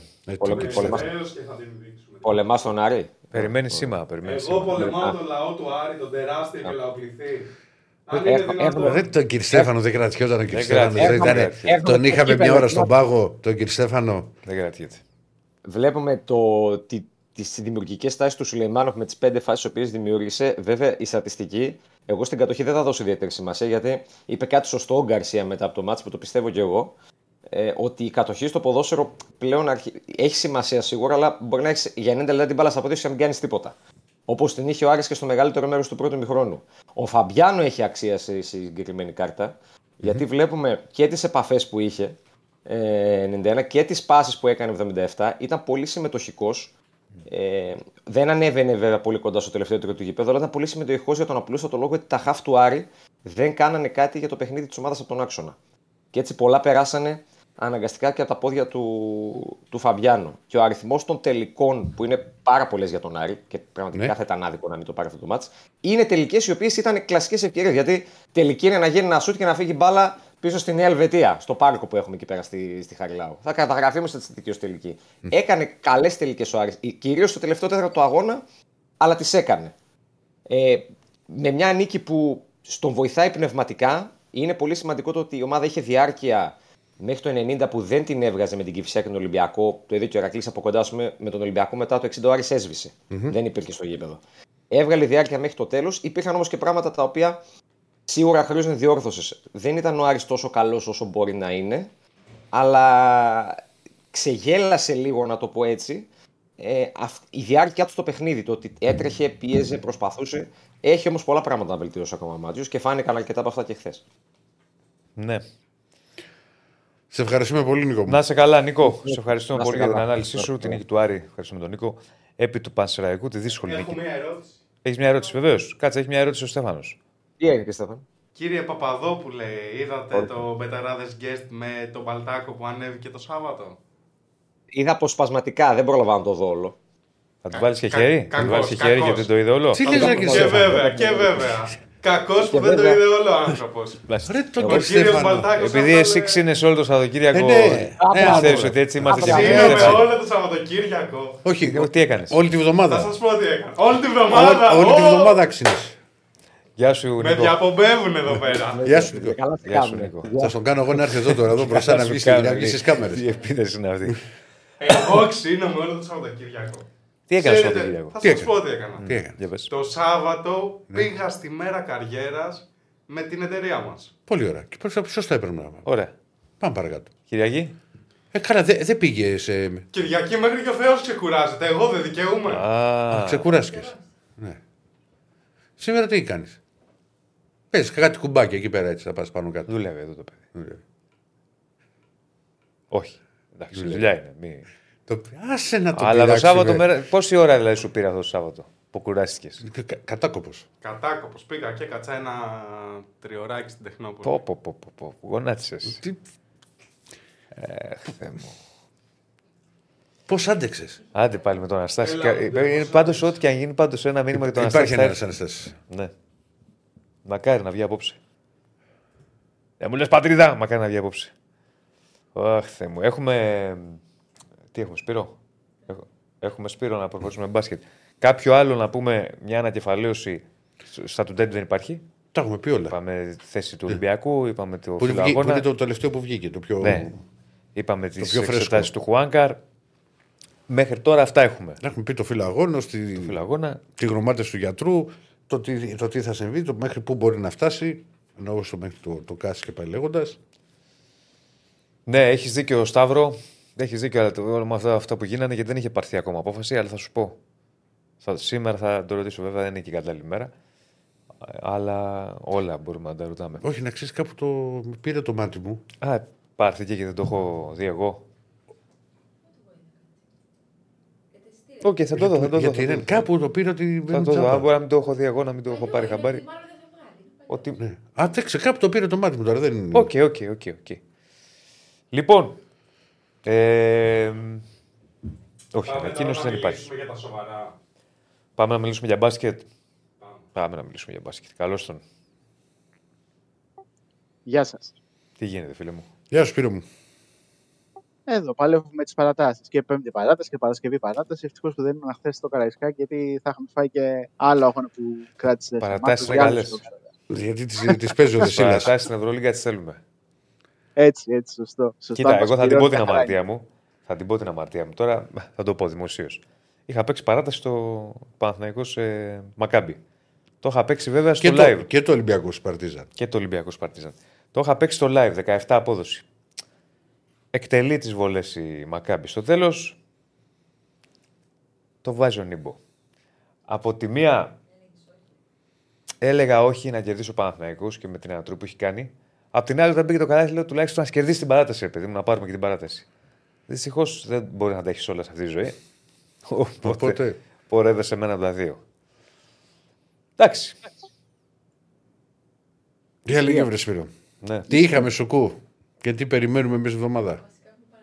Λοιπόν, το Σαββατοκύριακο είχαμε την τρίτη αγωνιστική. Ποιος το είχε πει πρώτος αυτό? Κάτσε τώρα, δεν έχει ακούσει ο Σπύρος. Δεν έχει ακούσει ο Σπύρος. Ναι. Κάποιος τώρα μου θυμίζει αυτό που λέει, κάποιος τα έλεγε αυτά. Όχι. Ποιος το είχε πει πρώτος? Ποιος τα έλεγε αυτά? Εδώ, σε αυτή τη θέση. Πρωτού πάμε στο Σαββατοκύριακο, θα πούμε για το Σαββατοκύριακο. Τι γίνεται με Νάν και Παναθηναϊκό. Τι παίζει με αυτή την περίπτωση? Γιατί το είχε πει ο Ηρακλής ότι δείτε μην ασχοληθεί ο Παναθηναϊκός με τον Αν. Όταν ήταν για την Αρμπάνη που έλεγαν. Έτσι, που κάποιος και κάποιος κιόλας έχει κλείσει και όλα έχει τελειώσει και λέμε μέχρι να γίνουν οι επίσημες ανακοινώσεις, καλύτερα να κρατάμε μια πισινή. Το τι γίνεται είναι ότι ισχύει με όλους τους παίκτες του NBA, ότι ο Παναθηναϊκός κοιτάει παίκτες οι οποίοι μπορούν να τον βοηθήσουν από εδώ και μπρος, γιατί υπάρχει απουσία του Παπαπέτρου που θα μείνει εκτός για 3 μήνες με το πρόβλημα στο αριστερό γόνατο και ο Παναθηναϊκός θα χρειαστεί ένα παίκτη στην περιφέρεια. Τώρα αν θα μπορεί να είναι 2-3 ή 2 άσο, αυτό είναι ένα μεγάλο ερωτηματικό και αναλόγως το τι χρειάζεται και τι θα επιλέξει ο προπονητής του Παναθηναϊκού αντί να τα μάνει. Αυτό είναι το μεγάλο ερώτημα. Προσωπική μου άποψη είναι περισσότερο χρειάζεται ένα παίκτη που πατάει και στο 3 από το 2 παρά ένα παίκτη που είναι combo guard, δηλαδή ασώδιο. Αλλά από εκεί και πέρα, να είναι ένας παίκτης που μπορεί να κάνει τη διαφορά. Είναι ένας instant scorer που μπορεί να δώσει πολλά πράγματα στους πράσινους, που φαίνεται να θέλουν ένα τέτοιο παίκτης για να μπορέσει να τους δώσει την έξτρα όθηση, κυρίως στην Ευρωλίγκα. Οπότε είναι ένας από τους παίκτες που εξετάζονται από την αμερικανική αγορά. Ο Παναθηναϊκός που θα ψάξει για ένα παίκτη. Αυτός το έχει πάρει πια απόφαση, γιατί ο Ολυμπιακός είχε σταματήσει κάποια στιγμή να ασχολείται, γιατί όλο πήγαινε να περιμένουμε εκεί, να περιμένουμε το ένα, να περιμένουμε το άλλο και κατάλαβε ότι δεν ήθελε να έρθει στην Ευρώπη. Είναι αυτός τώρα πια, έχει αλλάξει πιστεύεις άποψη? Βέβαια να πεις όσο περνάει ο καιρός. Όσο δεν βρίσκει συμβόλαιο, είναι λογικό να θέλει να παίξει κάπου. Η Ευρώπη είναι η τελευταία του επιλογή, δηλαδή η επιλογή μακριά από το NBA. Από εκεί πέρα είναι η όρη που θα βάλει ο Ναν για να παίξει στην Ευρώπη. Αν ο παίκτης, παραδείγματος χάρη, θέλει να βάλει ένα opt-out για NBA μέσα στη σεζόν, αυτό καμία σοβαρή ομάδα δεν μπορεί να το δεχτεί. Δεν μπορεί να το κάνεις. Ναι. Δηλαδή μπορείς σε 2 μήνες να χτυπήσεις κάποιος στον Τέρβερ και να του πει τον Τέρβερ, έλα εδώ. Έτσι. Αυτό πώς δεν γίνεται να το δεχτεί η ομάδα που είναι υψηλότερη στην Ευρωλίγκα, δεν γίνεται ο Παναθηναϊκός, ο Ολυμπιακός, η Αρμάνη. Κανείς, όχι. Και η Άλμπα Βερολίνου δεν το δέχεται. Ναι, ισχύει αυτό. Οπότε ο Παναθηναϊκός θέλει να μπει τον οποίο θα τον πάρει μέχρι το τέλος του σεζόν. Σπυρό, δώσε μου, με συγχωρείς, γιατί πράγματι είχε βγει, εγώ δεν το είχα δει. Ναι, οι οδηγίες για τους κατόχους διαρκείας ενός του αγώνα με τη Ρέν είναι ότι όλοι οι κάτοχοι διαρκείας θα έχουν δικαίωμα δωρεάν πρόσκλησης στη θύρα που έχουν το διαρκεία τους. Άρα λοιπόν κανονικά. Ναι, δεν το είχα δει εγώ χθες, να σου πω την αλήθεια. Οπότε κάπου το πήρε το μάτι μου. Όλο το τρέξιμο για το ντέρμπι. Όλοι οι κάτοχοι διαρκείας κανονικά θα μπουν στο παιχνίδι με τη Ρεν. Έλα, Σπύρο, συγγνώμη. Συνέχισε, Σπύρο. Και αφού πιάσαμε του Παναθηναϊκού, να πούμε ότι σήμερα 8 και 4 το παίζει με το Λαύριο, χωρίς Λούκα και Λεσόρ. Και οι δύο είναι εκτός για λόγους ξεκούρασης. Οπότε έχουμε την εξάδα των ξένων που θα προσπαθήσουν οι περισσότεροι να πάρουν χρόνο συμμετοχής, να πάρουν ρυθμό. Γιατί και στο παιχνίδι της Παρασκευής δεν ήταν οι περισσότεροι καλοί. Να εξαιρέσουμε τον Γκριγκόνης που κάνει μια καλή σεζόν. Οι υπόλοιποι δεν έδωσαν κάτι. Ο Χουάντσο ήταν κακός παρότι άρχισε με καλές προϋποθέσεις, γιατί βρήκε 2 ελεύθερα σουτ που θα μπορούσε να τα είχε βάλει. Δεν κατάφερε να ευστοχίσει και από εκεί πέρα τον πήρε από κάτω και δεν έδειξε κάτι στη συνέχεια του παιχνιδιού. Και για έναν παίχτη ο οποίος έχει πληρωθεί αδρά από τους πράσινους, περιμένεις πάρα πολλά περισσότερα. Και φυσικά για έναν παίκτη ο οποίος ξέρουμε ποιος είναι, τον έχουμε δει στην Εθνική Ισπανίας. Δεν είναι κάποιος παίκτης που έρχεται για πρώτη φορά στην Ευρώπη και έχουμε ένα ερωτηματικό για το πόσο έτοιμος είναι και το πόσο μπορεί να προσφέρει. Ο Γκάι και αυτός πέρα από το δεκάλεπτο, βασικά το 5 λεπτό με τη Φενέρ, δεν έχει δείξει κάτι σε όλη τη διάρκεια της σεζόν και περιμένουν στον Παναθηναϊκό πολλά περισσότερα από αυτούς. Γι' αυτό υπάρχει και συζήτηση για παίκτη, κυρίως στην περιφέρεια, γιατί και ο Γκάι αλλά και ο Βιλντόσα που ανέβασε απόδοση την Παρασκευή ιδιαιτέρως από το 25 και μετά, αλλά δεν απέφυγε τα λάθη. Δηλαδή μπορεί να ήταν καλός ο Βιλντόσα, αλλά έκανε κάποιες πολλές ενέργειες. Είχε 5 λάθη. Ναι, και λάθος ενέργειες. Έβαλε μεγάλα σούτα, αλλά είχε επιπολαιότητα. Έτσι. Αλλά αυτός είναι ο Βιλντός. Ένας παίκτης που θέλει την μπάλα στα χέρια του και θα προσπαθήσει να δημιουργήσει κυρίως για τον εαυτό του. Και είναι θέμα αυτό που έχει πει ο Βιλντός μετά το τέλος του παιχνιδιού. Αν δεν κάνω λάθος, στην Νόβα το έχει πει, ότι δεν μπορώ να καταλάβω αυτή τη μεγάλη αιμονή με το pick and roll σε επιθέσεις του Παναθηναϊκού. Δηλαδή να παίζουμε pick and roll, αλλά όχι τόσο πολύ. Αυτό είναι ένα ερωτηματικό για το πώς το σκέφτεται ο Βιλντός. Είναι αμέσως με το τέλος του αγώνα στην κάμερα της Νόβα, αν δεν κάνω κάποιο σοβαρό λάθος. Εντύπωση μου κάνουν αυτά εμένα. Τι εννοώ. Δημοσίως από τη μία είχαμε τον Αταμάν στο Περιστέρι που είπε ο Βιλντόζα ήταν άθλιος, πώς το είχε πει. Πολύ κακός, δεν θυμάμαι πώς το είχε πει. Άθλιος ήταν πολύ βαρύ. Πολύ κακός, ότι δεν έπαιξε. Είχε μιλήσει για τον Βιλντόζα. Τώρα ο Βιλντόζα που λέει για τα προπονητικά, για τα plays. Εντάξει, εμένα μου κάνει εντύπωση αυτό. Και εμένα δεν είναι σύνηθες. Ναι. Να βγαίνει και να λέει ότι γιατί παίζουν. Δημοσίως, έτσι. Ναι, το τι ώρα συζητάνε μεταξύ τους είναι λουλούπα παιδιά. Μπορεί να είναι και έτσι ο χαρακτήρας τους. Αλλά εν πάση περιπτώσει δεν ξέρω τώρα. Καλά, το Αταμάν το ξέρουμε, έτσι είναι. Και ο Ταμάν στο παιχνίδι με το Περιστέρι είπε ότι ξέρουμε ότι ο Βιλντός είναι πολύ καλός παίκτης, απλά σε αυτό το παιχνίδι ήταν πάρα πολύ κακός. Ναι, ναι. Δηλαδή έδωσε και ένα μπουστάρισμα στον παίκτη, δηλαδή ότι του έχω εμπιστοσύνη, αλλά σε αυτό το μάτι ήταν πάρα πολύ κακός. Αλλά ακόμα περιμένουμε να δούμε τον καλό Βιλντό σε διάρκεια. Αυτό είναι το πιο βασικό για το Παναθηναϊκό και αυτό του στοιχίζει. Γιατί ο Παναθηναϊκός έχει δύο ήττες στην έδρα του. Και αν με τον Ολυμπιακό ήταν μια ήττα η οποία μπορούμε να πούμε ότι είναι μέσα στο πλαίσιο της λογικής, γιατί είναι μια ομάδα πρώτου-δεύτερου επίπεδου στην Ευρωλίγα και μπορεί να χάσει κάποιο παιχνίδι στην έδρα σου από ομάδες αυτού του επίπεδου, με τη Μακάμπι δεν είναι. Με τη Μακάμπι είναι ένα ισχυρό καμπανάκι που δείχνει ότι. Και κυρίως και ο τρόπος με τον οποίο ήρθε, με την τραγική εικόνα από το 5 έως το 20. Δείχνει ότι ο Παναθηναϊκός πρέπει να το πάρει αλλιώς. Σπύρο, δεν ξέρω αν θα συμφωνήσω. Ο Βιλντόζερ είναι ένας παίκτης ο οποίος μπορεί μέσα. Έχει παρουσιάσει πολλές μεγάλες μεταπτώσεις σε απόδοση και μέσα στο ίδιο μάτς. Ναι. Δηλαδή, μπορεί να μπει στο δεύτερο δεκάλεπτο και να βάλει 12 πόντους σε ρί, να λες είναι καλά σήμερα, και να μπει στο δεύτερο μήνα και να μην κάνει τίποτα. Έτσι το θυμάμαι εγώ και σε παιχνίδι και με τον Αστέρα. Δηλαδή, μπορεί να βρει, ρε παιδί μου, σκόρο Παναθηναϊκός από τον Βιλντόζα. Το θέμα είναι ότι εκεί θα πρέπει κάπως ο Αταμάν να τους ταιριάξει όλους αυτούς για να παίζουν. Δηλαδή το Σλούκας, Βιλντόζα είναι δύο παίκτες που θέλουν την μπάλα στα χέρια τους. Ισχύει αυτό. Και το έχουμε δει και για δεύτερο παιχνίδι στο ΆΚΑ. Δηλαδή με την Bayern ο Βιλντόζα έχει πει εξαιρετικά, έχει κάνει παπάδες στο πρώτο δεκάλεπτο και μετά έχει χαθεί. Το ίδιο έγινε και με τις προάλλες. Και την Παρασκευή, όπου με τη Μακάμπι δεν υπήρχε στο πρώτο ημίχρονο και μετά το 25 έχει κάνει εξαιρετική εμφάνιση και αμυντικά που έχει ζωήσει πάρα πολύ τον Μπράουν. Μπορεί να έχουμε πει πολλές φορές ότι αμυντικά δεν το βοηθάει το κορμί του, αλλά με τον Μπράουν έχει κάνει εξαιρετική προσπάθεια αμυντικά. Τον έχει αναγκάσει σε παράβαση 8 δευτερολέπτων. Γενικότερα έχει βάλει ενέργεια στο παιχνίδι του. Σε πολλές επιθετικά, ξέρουμε ότι αυτά μπορεί να τα κάνει ο Βιλντόζα. Μπορεί εκεί πάνω στην ένταση του παιχνιδιού να πάρει ένα σουτ παραπάνω, να κάνει μια πιο επιπόλαιη πάσα. Οπότε αυτά υπάρχουν μέσα στο παιχνίδι του. Αλλά σίγουρα πρέπει ο Αταμάν να βρει έναν τρόπο να κάνει τον Παναθηναϊκό να παίζει καλύτερα. Γιατί η εικόνα που είχε ο Παναθηναϊκός μέχρι την αποβολή του Αταμάν, γιατί εγώ θεωρώ στο παιχνίδι με τη Μακάβη, ο Αταμάν σκοπίμως έχει πάρει την δεύτερη τεχνική ποινή στο 24, ούτως ώστε να βάλει και το γήπεδο στην εξίσωση, να δώσει και λίγο έξτρα πίεση στους διαιτητές προκειμένου να πάρει κάποια σφυρίγματα στη συνέχεια. Γιατί ο Παναθηναϊκός, έτσι όπως πήγαινε το μάτς, όντας κοιμισμένος, δεν μπορούσε να το γυρίσει. Μπορούσε να το γυρίσει μόνο με κάτι διαφορετικό. Ναι, αλλά ξέρεις, η δεύτερη τεχνική είναι, παιδί μου, ότι δεν θα είναι στον πάγκο. Ναι, αλλά είδαμε μετά πώς αντέδρασε ο Παναθηναϊκός. Που η αντίδρασή του είναι πολύ διαφορετική. Ότι ο κόσμος πήγε στην εξίσωση. Βοήθησε πάρα πολύ τον Παναθηναϊκό και ότι έβγαλε μεγαλύτερη ενέργεια.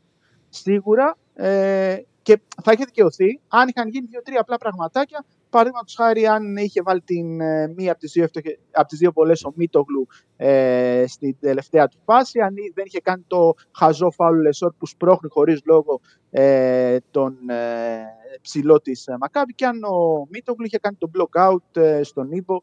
Αλλά δεν πρέπει να κατηγορούμε τον Μίτογλου, γιατί έπαιξε μετά από 1,5 χρόνο. Ο Μίτογλου δεν είχε παίξει 1,5 χρόνο επίσημο παιχνίδι, δεν είχε δώσει. Και μετά το τέλος του αγώνα, το πόδι του δεν ήταν σε καλή κατάσταση. Δηλαδή με το ζόρι περπατούσε. Ήταν καλός γενικά πάντως ο Μίτογλου. Δηλαδή έδωσε τον Παναθηναϊκό πράγματα. Βοήθησε πολύ στο να φτάσει στην ανατροπή που δεν ολοκλήρωσε, να το πω έτσι. Ισχύει, αλλά πιο πολύ εμένα μου έκανε μια κίνηση πανικού. Γιατί και ο ίδιος είχε πει ότι ο σκοπός ήταν να μπει με το Λαύριο. Οπότε θέλω να δω αν σήμερα θα μπορέσει να παίξει και πώς θα παίξει. Πιστεύω ότι θα είναι στην 12η, πιστεύω ότι θα παίξει, αλλά θέλω να δω πώς θα είναι σήμερα ο Μίτογλου με όλο το θέμα του ποδιού. Ναι. Και επίσης είναι και οι βολές του Σλούκα που είχε την ευκαιρία να φέρει το παιχνίδι στην ισοπαλία στην παράταση. Και όπως το 2019 με την εθνική στον αγώνα με τη Βραζιλία στην Κίνα έχασε μία από τις τρεις, έτσι την έχασε και στο παιχνίδι με την Μακάμπι, που εκεί εγώ δίνω και μεγάλο πόντο στον Νότετ Κάτας, που αν και ήταν καθαρό το σφύριγμα για το φάουλ και τις τρεις βολές, κάνει ένα challenge, παγώνει και το παιχνίδι, βάζει μεγαλύτερη ένταση στο Σλούκα και τον αναγκάζει να σκεφτεί λίγο παραπάνω, ενώ εκεί άμα πήγαινε κατευθείαν θα ήταν λίγο πιο εύκολα τα πράγματα. Ήταν πολύ έξυπνη κίνηση για του Κάτας. Τι περιμένουμε τώρα μέσα στη εβδομάδα? Λοιπόν, μέσα στη εβδομάδα όσον αφορά τους αιώνιους έχουμε την Πέμπτη τον αγώνα του Ολυμπιακού με την Ανατολού Έφες στις 10 η ώρα στο Ειρήνης και Φιλίας, και την Παρασκευή έχουμε το Παναθηναϊκός Μπασκόνια. να πούμε ότι η έφεση είναι ανεβασμένη. Έχετε από 4 νίκες για τον Ολυμπιακό. Νίκησε και χθες την Παχτσεσεχήρα εύκολα 87-70 για το τουρκικό πρωτάθλημα. Ενώ η Μπασκόνια είναι σε πάρα πολύ καλή κατάσταση που παίζει ο Παναθηναϊκός την Παρασκευή σε 9 κατάταξη στο κλειστό των Ολυμπιακών Εγκαταστάσεων. Υπάρχει πάρα πολύ γκρίνια για τον προπονητή της, τον Ζωάν Πανιαρόγια. Έχει ακουστεί ότι μπορεί και να απομακρυνθεί άμεσα με τον πρώην πλέον προπονητή του Ερυθρού Αστέρα, τον Ντούσκο Ιβάνοβιτς, να ακούγεται για την θέση του. Γενικότερα υπάρχει ένα ντόμινο προπονητών και φυσικά να δώσουμε συγχαρητήρια και στον Κότσου Φερόπουλο, ο οποίος ανέλαβε ομάδα, πήγε στον Ερυθρό Αστέρα, κατέστησε τον Ιβάνοβιτς. Βέβαια, να του πω και καλή επιτυχία του coach. Ναι, προφανώς. Γιατί τον είχαμε δει τις προάλλες και έλεγε ότι είναι έτοιμος. Ήταν έτοιμος πραγματικά. Και άμεσα βρήκε. Του φέραμε γούρι. Έτσι. Του φέραμε γούρι. Εντάξει, και ταιριάζει γενικά, ξέρεις, στη Σερβία Έλληνας προπονητής. Εντάξει, το Σέρβος σε Σερβία Ελλάδα, το έχουμε δει πολλές φορές. Είναι και σε μια ομάδα που, εντάξει, πολύ μεγάλη ομάδα και με τεράστιο γήπεδο, που θα έχει στόχους, θα προσπαθήσει να βελτιώσει σαφώς την εικόνα της και στο αμυντικό κομμάτι. Δεν δεχόταν εύκολα. Καλά, γι' αυτό πήγε. Γιατί είναι ο τρόπος με τον οποίο παίζει πολλές φορές. Όπως τον είδα λίγο τον Αστέρα, δεχόταν εύκολα καλάθια. Και με τους παίκτες που έχει είναι λίγο δύσκολο να μπορέσει να έχει συνεπή αμυντική λειτουργία. Mm-hmm. Είναι μια ομάδα που παίζει που θέλει να παίζει σε πολύ γρήγορο ρυθμό, με τον Νέιπιερ, με τον Τεόντος να έρχεται από τον πάγκο, με τον Νέντοβιτς, τον Γκετράιτης, γενικότερα παίκτες που έχουν πιο πολύ το μυαλό τους στην επίθεση παρά στην άμυνα. Οπότε θα πρέπει ο Σφαιρόπουλος να τους δώσει μια αμυντική κατεύθυνση και να μπορέσει να καλύψει τα μειονεκτήματά τους, ούτως ώστε να μην δέχονται με τόση ευκολία από τους. Ναι, γιατί ας πούμε πολλές φορές πήρε μέσα και Τεόντος έτσι και Νέντοβιτς στην ίδια πεντάδα. Εκεί υπάρχει σημαντικό πρόβλημα στο αμυντικό κομμάτι αγοράς και συγκέντρωσης και ικανότητας. Και φυσικά να πούμε ότι εκτός από το Παναθηναϊκός Λαύριο που είναι σήμερα στις 8 και 4, υπάρχει ο αγώνας του Προμηθέα με το Μαρούσι 5 και 4. Αμφότερα τα παιχνίδια από την R3, με τον Προμηθέα να είναι στο 2-0. Άρχεται από πολύ καλή εμφάνιση στο Champions League που νίξε την ΟΠΑΒΑ με τεράστια διαφορά και πολύ καλή εμφάνιση. Και το Μαρούσι να έρχεται από δύο ήττες, ενώ ο Παναθηναϊκός και Λαύριο είναι αίτητοι, γιατί το Λαύριο κάνει το 2-2. Νίξε την ΑΕΚ και νίξε τη δεύτερη αγωνιστική στην έδρα του. Οπότε έχουμε μία μάχη κορυφής, όσο και αν το Λαύριο πολύ το είχαμε ότι θα είναι από τις ομάδες που θα δώσουν τη μάχη τους για την αποφυγή του υποβιβασμού. Μάλιστα. Έγινε, Σπύρο μου. Θα τα πούμε, Σπύρο. Να σε καλά, καλή εβδομάδα. Καλή συνέχεια. Να σε καλά. Λοιπόν. Λέγε Διονύσης. Τίποτα. Για το φίλο που λέει, γιατί ρε παιδιά, αφού έχουν διαρκείας, για αυτό που είπαμε για τον Παναθηναϊκό με τη Ρεν, αφού έχουν διαρκείας, γιατί. Και ζητώ συγγνώμη, απλά λόγω της ημέρας χθες με τον ντέρμπι και την ένταση που υπήρχε σε όλο αυτό το παιχνίδι δεν το είχα δει. Αφού έχουν πληρώσει κάτοχοι διαρκείας, τι προσκλήσεις τους δίνουν.